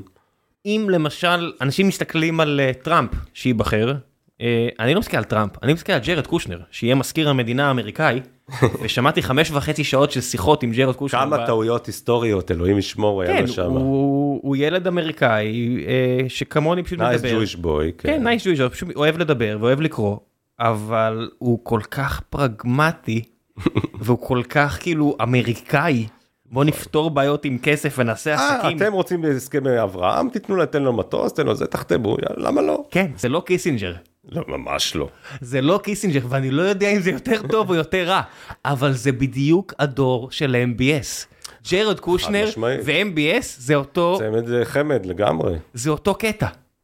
הם מסתכלים על, על בנימין נתניהו שלא משתמש בטוויטר אלא מישהו משתמש בשמו, או ביידן שלא מבין מה זה, או פוטין שלא מבין מה זה, שמתגאה בזה כמו ליברמן שיש לו טלפון שאי אפשר להאזין לו. טלפון, אה, אני לא חושב שהם מבינים. בכלל מה, זאת אומרת, אה, ג'רד קושנר אומר שהמקור מידע שלו זה אקס, זה טוויטר. זה, זה, כן, הוא אומר, זה מקור הצריכת אינפורמציה כן, אני. לומד מטוויטר. אגב, לדעתי עוד, עוד, מה שאמרת עכשיו, הסיבה שגם מוחמד בן סלמן, הרפורמות שלו כל כך, חושב שהוא יכול באמת לעשות אותן, כי יש דור צעיר שצמא לזה. הרוב הם צעירים. הרוב הם צעירים. זה לא, זה לא יפן או קוריאה בדיוק, או, או איטליה. בדיוק, מדינות ערב הרוב הם צעירים, הרוב הם מתחת ל-30. אז הוא מבין שיש לזה רצון, והנכון הממסד הזה, הישן, זה, אבל הוא מבין שהוא יכול, שיש לזה, יש לזה עם מה ללכת. כן, זה, אנחנו חיים בתקופה מרתקת ומפחידה. אה, ניתן לך דוגמה אתה- לסיום של אה, הפוכה, ארדואן, שנבחר. כשנבחר אתה שוב. הופתעת? אני חשבתי שכן, שזה כל כך היה לרעתו שהוא לא יצלח את זה, אגב, הבחירות, כן, הוא כלה עיתונאים וזה, הבחירות אגב היו תקניות, כן, בן אדם אחד... זה דמוקרטיה, זה דמוקרטיה רקובה, וזה דמוקרטיה. חצי דמוקרטיה, כשעיתונאים שלך בכלא, אני לא יודע אם זה דמוקרטיה שפה... אה, זה ספקטרום, אתה יודע, זה- זה- זה פלואיד, זה- זה זה יותר דמוקרטיה מלוקשנקו, זה יותר נכון. דמוקרטיה מפוטין, זה יותר דמוקרטיה מכל מדינה מוסלמית אחרת. I'll dare you to find אחת. היה פעם, שהיא יותר- טוניסיה הייתה לתקופה קצרה, ו... בסדר, וזה נגמר אה, ב- נגמר בסר- בדיק- ב- כן, בדיקטטור חדש, כן. בבועזיזי שרוף. אה, לא? לא, זה היה לפני, אביב הערבי, כן, זה כן, התחיל את איך זה. קראו לו, בועזיזי? אבו עזיזי, כן, ששרפת. כן, אבל אני אומר, זה- מוביל לכך, זה מוביל, אתה נכון. יודע, לבעיות כלכליות, ואז מישהו מרגיש צורך לשרוף את עצמו. אבל אין עוד דמוקרטיה. לא, טוניסיה הייתה אחרי אביב הערבי, הייתה דמוקרטיה. בעצם אולי אזרבייג'אן, אני לא יודע מה... היא מדינה מוסלמית. לא, היא מדינה מוסלמית, היא לא- לא דמוקרטית. היא לא? אלייב שם הוא שליט, לא. אוקיי, אז אין. אז, אז טוב, עכשיו מישהו צורח למי, ל, ל, ל, לאייפון. לאייפון, או לא יודע איך אתם שומעים את זה, לאוזניות שלכם, שאני טועה, ויש מדינה מוסלמית שהיא יותר דמוקרטית מטורקיה, אני לא מצליח לחשוב על אחת כרגע. אגיד לך שמקדוניה הם מוסלמים, אבל... אה, ואלבניה הם מוסלמים. מקדוניה היא לא מוסלמית, יש לי... צפון אה, מקדוניה. יש לי חבר צפון מקדוני, שהוא קורא לזה מקדוני. הוא קורא לזה מקדוניה, לא קיבל ודאי, את גם הם השם. קוראים לזה מקדוני כי זה הכתבה מלמעלה של אגב, עוד המבוגרים. אתוס של מדינה של... מקדוני יש קצת אלבנים, אבל הם רובם המוחלט. רובם לא מוסלמים. לא, וכולם שונאים אותי, כאילו כולם בזים להם, הבולגרים, היוונים. כולם בזה, היוונים נגאלו שהם לקחו את השם מקדוניה, מה זה אלכסנדר מוקדון זה שלנו. הם, הם החריגו את זה כדי שהם לא יום אחד ייקחו את סלוניקי, בגלל זה אלה צפון מקדונים ואלה מקדונים, הבולגרים מתעללים זאת אומרת, רק בגלל שיש לי את החבר הזה אז אני מכיר קצת מקדוניה, אבל אין, אז קוסובו זה מדינה שהיא רובה מוחלטת מוסלמית, ואולי היא יותר דמוקרטית, אבל אין, טורקיה. טורקיה, זה נכון. וארדואן לוקח עכשיו- אותה למקום דתי, רגע, אבל בוא נראה את זה אפילו בסימבוליקה, כן? טורקיה קמה על ידי אטאטורק אחרי מלחמת העולם הראשונה, זה כרפובליקה חילונית, בכוח חילונית, בכוח. כמו צרפת. מלמעלה, בדיוק, אסור חיג'אבים, אסור שום דבר. עכשיו ארדואן, מפלגת הצדק והפיתוח שלו, צריך להגיד, מפלגה, אג'נדה הוא לא הכי מוסלמי, אבל הוא איסלאמיסט. ואני מסתכל אפילו בשנים האחרונות איך הוא מנסה לזנב בחילוניות. אתה מכיר את איה סופיה, המונומנט הכי מפורסם בטורקיה? לא, לא הייתי אף פעם, אבל אני לא מכיר, היית? קראתי וראיתי תמונות. אז עכשיו הוא קם בתור כנסייה ביזנטית, כשהעות'מאנים כבשו את קונסטנטינופול והקימו את איסטנבול, הפכו את זה למסגד. הסולטן מחמד השני, 1400 ומשהו, כבשו. עכשיו אטאטורק הפך, וזה תמיד היה סמל לאיה סופיה, לתבוסת העולם הנוצרי בפני המוסלמים. יש שם בוויטראז'ים אה, פסיפסים נורא יפים של מריה וזה שהם כיסו אותם המוסלמים, כן, מאחורי זה. אה, הם לא שברו את זה? זה מכוסה? לא, זה מכוסה דווקא שמרו על זה.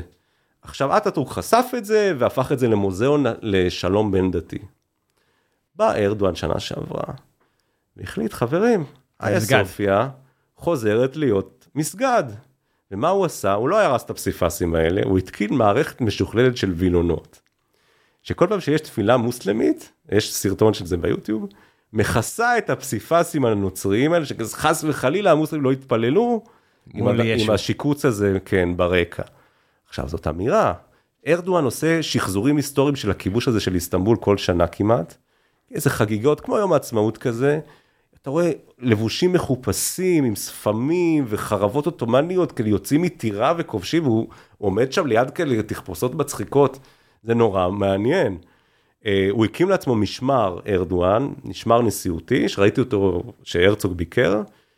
אה, 16 חיילים שמקיפים אותו כל אחד תקופה אחרת בהיסטוריה העות'מאנית אוקיי ותלבושות אתה מת. מה זה קיאן שירים כזה? אתה מת, כמו נינג'ות, כמו עם כזה קרניים, משהו מטופש, אבל באמת, והוא הולך עם המשמר הזה. לא, לא כמו בלונדון שהם מסתובבים עם הכובעים, בכלל זה לא, לא מטופש לא. ככה, אבל כן. אני ראיתי את זה, נפלתי, נפלתי, אבל שוב, הוא מנסה להפ... לזנ... אגב, אשתו הולכת עם חיג'אב, כן, שזה גם... הוא אדם מאוד דתי. הוא אדם מאוד דתי, הוא גם, האג'נדה שלו היא איסלאמיסטית, בגלל זה הוא תומך בחמאס, למשל, כן, ראשי חמאס היו מסתובבים חופשי בטורקיה, שזה ממש מעניין אותי אם יהיה...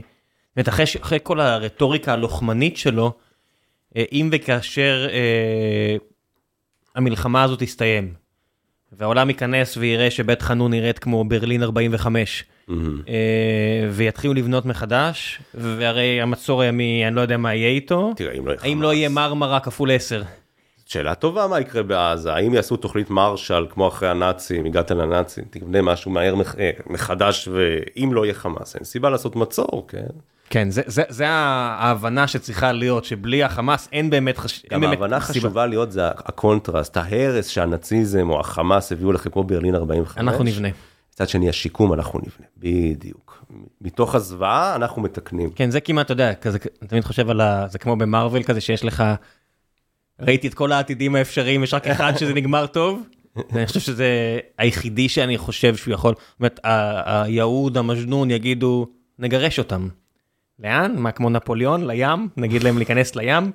בתקופה של נפוליאון, הדבר הזה לא עבד, לא, וזה לא היה אלף אנשים, פה ביפו, פה כמה קילומטרים מאיתנו, הוא אמר לערבים, תפאדל ידידיי, כנסו לים, אתם לא חוזרים, וזה משהו שהיה כתם עליו. על המורשת שלו. לא, לא שני מיליון, אלא כמה אלפים. אה, זה, אז לא, הדבר היחידי שיכול להיות, שאם זה יעבוד זה להעיף את החמאס, אה, ולבנות מחדש משהו טוב יותר עם איכות, אני רואה את הסרטונים העצובים האלה שהם מוציאים של עזה שלפני המלחמה. שאתה רואה... איזה רחוב יפה היה שם, כן. כן, ילדים מסיימים, הנה היא הייתה מצטיינת, הנה כיתה של ילדים חמודים שלמדו וזה סיימו, וריביירה, וברור לי שזה הרבה AI ופוטושופ, אבל זה מה שהם רוצים. זאת אומרת, לא, לא יודע מי זה הם, אבל יש אנשים שזה מה שהם רוצים. זה, מה ש... זה לא אייסיס שרוצים לגור במערה עם אה, פיל, פילגש יזידית. נכון. הם רוצים את זה. לחיות טוב. כן. כן. שאם... זה אני יכול, זה, זה פונקציית מטרה שאני יכול לעזור לך להגשים אותה. תראה, זו שאלה טובה מה יעשו בעזה, האם יעתיקו את המודל האיושי, שצה"ל, אתה יודע, יש רשות פלסטינית או כל גוף שלא יהיה. בלינקן דיבר על רשות Revitalized PA, Palestinian Authority, מה זה אומר? רשות מואשרת בוויטמינים, לא יודע למה הוא מתכוון. אבל אם... שהוא יודע. אני חושב שיש לו תיאוריות, כן. סבבה, כמו ג'רד קושנר יש לו תיאוריות, כן. עמוד A4, כל תיאוריה שיושבת על עמוד A4, כן. ראית פעם בתוכנית המאה שג'רד קושנר הוציא, אתה יודע איזה נייר אה, מושקע זה היה עם כן. תוכניות ומפות. כן, אמרתי לך, אני מכיר את הדפוס, אני נופל לקטגוריה הזאת, זה אנשים שקוראים ורואים הרבה ובטוחים שהם יודעים משהו, בסדר, אני מבין את הטיפוס. אתה מבין את ה mind. אני מבין את ה mind, כן. אני פשוט לא בטוח שזה מתיישב תמיד עם המציאות, אבל תעבוד וזה, אני תמיד אומר, תשים נקודה באופק, תלך אליה, אתה לא תפגע בה, אבל תגיע קרוב. אבל לפחות יש כיוון. יש יעד, כן, יש חזון. יש כן, איזה vision. זה, זה מחליף סיפור, הרי זה הכל מה שאמרנו על העניין של הזהות, נכון. מחליף סיפור, אתה צריך סיפור כלשהו ללכת עליו. לחלוטין. אני מכיר בבעיות של השיטה שאני דוג... שדיברתי עם שיפטן הזה, mm-hmm. עם דן שיפטן, שהיה פרק שאנשים מאוד אהבו, אז הוא אמר, יש אנשים שחושבים, הם מהנדסים, הם חושבים ברמה של פתרונות. אני לא, הוא אומר על עצמו. אמרתי לו, תקשיב דן, אני כן, אתה כזה. אני מהנדס מערכות תקשורת, מהנדס חשמל, אני חושב על העולם ברמה של בעיות ופתרונות. ואם אין פתרון, יש בעיות בהנדסה שאין פתרון, אז אתה עושה היוריסטיקה. אתה עושה פ... משהו שהוא מתקרב לפתרון. נכון, שואף לפתרון. שואף לפתרון, ככה אני חושב, אני לא, ככה אני מחווט, אני לא מכיר משהו אחר, אני מניח שהרבה אה, במערב הם כאלה. יוסיאן היה נוזף בך שאתה אוהב סושי ולא חומוס. ולכן אני לא מארח אותו. כשאנשים ביקשו, אמרתי, אני פחות בקטע של לארח את מי שבז לי ולתרבותי, זאת אומרת, אין...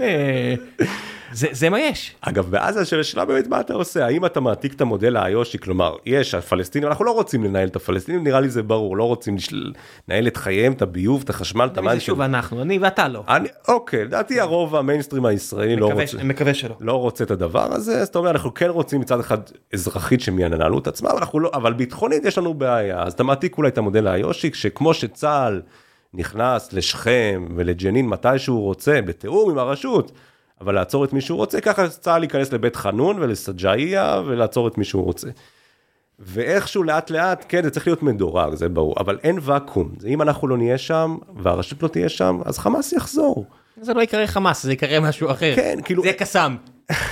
אין ואקום, אין ואקום. לא, לא תצמיח עכשיו ישות ידידותית יש מאין שתיקח את הדבר הזה. אה, fuck ידידותי, אני לא רוצה ידידותי, אני רוצה עובד. זה מזרח תיכון, עובד, בדיוק. כן, אני רוצה כמו סיני, שהייתי יכול להגיע עשר פעמים מהחופשות הכי טובות בחיי, והבדואי שם שנולד ברהט ואני נולדתי בבאר שבע, הוא אומר לי, אבל אל תמשיך יותר, שונאים אותך שם, אמרתי, אבל פה אני בסדר, הוא עושה לי, כן, ואני אומר את זה בחושה שהאבן עדיין שחורה, כי רצחו שם ישראלים בפיגוע. בפיגוע. זאת אומרת, הוא אומר לי את זה, עם שיניים שחורות מאופיום, אשכרה. כשזה על אבן שהיא שחורה מפיצוץ. הכל סבבה. אשכרה, אז אתה באמת רוצה משהו שעובד, אז עכשיו אם יהיה מודל כזה, אז עכשיו הוא חייב להיות מדורג, כן, אנחנו צריכים ללמוד מהלקח. אה, אוקיי, נגיד הלקח מאוסלו, אוסלו, מה היה, מה היה היתרון של אוסלו? שבעצם נפטרת מהשליטה האזרחית בפלסטינים העוינים. אבל אה, אתה גם נתת את הביטחון ב, באזור למנגנונים של הרשות. אתה זוכר את הטבח, את הלינץ' ברמאללה עם הידיים עם הדם? אני הייתי חייל בתקופה ההיא, מן הסתם. מדחת יוסוף, כן. למה? כי אמרנו, אנחנו לא נכנסים לשטח, זה של המנגנונים. כדי להיכנס לשטח A, היה צריך אישור ראש ממשלה, אוקיי? עכשיו, חומת מגן בעצם מביא אותך למצב שאתה נכנסת, ניקית את הטרור, יצאת, משהו נפל, יצאת, אבל מאז אתה נכנס, אתה יודע, היום צריך אישור של מח"ט, אלוף משנה בשביל להיכנס, אוקיי? בעצם אתה נהנה היום כביכול באיו"ש משני העולמות, גם אתה לא שולט בהם, יש להם רשות ששולטת בהם, שולטת עליהם. המינהל האזרחי. לא, אפילו בשטחי A, הרשות מנהלת. אה, האמת זה גם ביטחוני, מן הסתם. כן, גם ביטחוני. מה שנקרא, הבאנו נשק. גם ביטחוני, הם מנהלים את עצמם, אבל אתה עליון ביטחוני, אתה יכול להיכנס לכל מקום שאתה רוצה, כולל שטחי A, ג'נין, שכם. כלומר, אתה, אתה גם לא שולט וגם אתה עליון ביטחונית, ואני מניח שזה המודל, נראה לי זה המודל היחיד שאיכשהו יכול לעבוד בעזה, כלומר, לתת להם לאט לאט לשחרר להם את האזרחי, לשחרר להם לאט לאט את הביטחוני כמו בשטחי A, שבתוך הערים יהיו מנגנונים שזה, אבל אתה... שאתה צריך לעצור מישהו שהם לא מסוגלים או לא רוצים. כן, ועדיף, שמע, זה, זה יהיה cop-out, אבל עדיף שזה גם יהיה עם איזושהי מסמכולוגיה עתידית. זאת אומרת שאתה אומר כזה חכירה כזאתי של תקשיבו אני עכשיו הריבון פה ל-40 שנה הקרובות, עד 40 שנה אני יוצא החוצה, כמו סטייל הונג קונג, כמו לא יודע מה. בוא נגיד כוח בינלאומי, זה ראינו את יוניפיל שבורח מכל קפצון עכשיו. הוא אף פעם לא... סעודיה, אומרים לי, כן, מדינות ערב ייקחו את עזה, ממש, סעודיה צריכה את הצרה הזאת של עזה, ממש חיילים אמירתים יקיזו דם בחופי עזה. הם לא כאלה מוצלחים. זה כש... א', הם גם לא כאלה מוצלחים, זה נכון. זה אבל... לא שאנחנו מדהימים וחיילות אה, מושלמת, כמו שאנחנו יודעים, כל אחד מאיתנו, וגם ראינו שלא, אבל המוטיבציה שלנו הרבה יותר גבוהה. לא, אבל אומרים לי קואליציה, אף אחד לא ייקח את עזה, צריך להגיד את האמת, עזה זו צרה שלנו, ואנחנו צריכים להחליט איך פותרים את הדבר הזה. כן, שאריות, לא יעזור, שחילקו בסייקס פיקור, כל דבר שנשאר כשארית זה בעיה. נהיה בעיה, זה נכון. זה ההבדל בין מדינה ללא. ללא. אתם רוצים, אתם רוצים דוגמה למה זה לא סייקס פיקור? זה אין סוף עזות. אין סוף עזות, זה יפה, זה, זה מטאפורה יפה האמת. זה בלי סייקס פיקור שכל ערבי שני יגיד לי שזה אם כל החטאים. אגב, הדגל של מדינות ערב, נכון, שלושה צבעים ומשולש וזה. זה חדש, מה זה, זה... מי עיצב את הדגל הזה, את המקורי של המרד הערבי? סייקס. בבקשה. סייקס עיצב את הדגל, הוא היה, היה אמר, ניתן לזה משמעות, אחד זה שושלת הפאטימית, אחד זה משהו, מדבר, הירוק זה אסלאם, יאללה, יש לכם דגל, נתן את זה לכן, לאשמים האלה שרצו את הממלכה הערבית הגדולה, ואז כל הלאומיות, זה כאילו אם הלאומיות הערבית שעיצב דיפלומט בריטי. כן, אתה יודע, גם, גם השיתוף פעולה הרי, לורנס איש ערב, סבבה, יש את הסרט שמשכנע סרט. אתכם, אחלה סרט, אפוס הוליוודי בתפארתו. אה, זה כמו, זה כמו שצ'רצ'יל אמר, לא היינו כאלה טובים במלחמת העולם השנייה, אבל היה צריך אה, לבנות היה, אתוס, כן. אתה יודע, ברחנו מכל קרב אפשרי, לא, לא, בניגוד לסובייטים, לא נלחמנו על הבן אדם האחרון, למרות שביקשתי מהם בסינגפור וכל מיני כאלה, הם לא כמו היפנים, הם לא כמו הרוסים, אז יש לנו את אל אלמיין, ויש לנו כל מיני מקומות כאלה, ובגלל שאל אלמיין זה הקרב הבריטי שהם ניצחו עד, נור, עד uh, נורמנדי. את רומל. כן, עד 44-45, אז זה מה היה.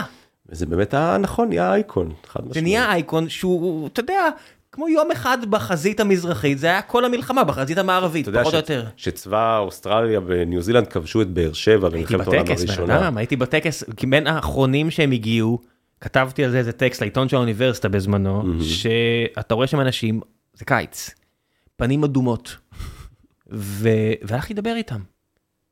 מה לכל הרוחות הם עושים בבאר שבע? והוא אמר, א' כל, זה כנראה פעם אחרונה שלי. שאני יכול. כן, אנשים מבוגרים. אומר, זה הבגרות, אתה יודע, כמו שלכם יש בגרות בהיסטוריה, הקרב פה בבאר שבע, זה הבגרות שלנו. הוא אומר, אתה בטח לא יודע, אבל זה הפעם האחרונה שפרשים הסתערו על מכונות ירייה. אשכרה. וזה אתוס ניו זילנדי אוסטרלית, זה מדהים, באר שבע. כן, זה חלק מהפעמים האחרונות שהם נלחמו לא במגרש, לא במגרש הרגבי. אתה יודע, זה נהיה... עמים צריכים את הדברים האלה. צריכים מיתוסים של גבורה ולוחמה, חייבים. כמו אנחנו והמכבים ובר כוכבא, אותו דבר. כשאתה מאבד את זה, יש משהו, יש איזושהי אה, היפרמות של אה, חברה שאנחנו רואים אותה בכל מיני מקומות. זאת אומרת, יש כמה מקומות שעובדים ממש טוב בלי זה. דנמרק, אני תמיד אגיד. שהשכנים שלך יהיו אה, כאלה סקנדינביות, יהיה לך יותר קל אה, לעבוד טוב. יהיה ממש קל, ואתה רואה שגם שם זה לא מושלם.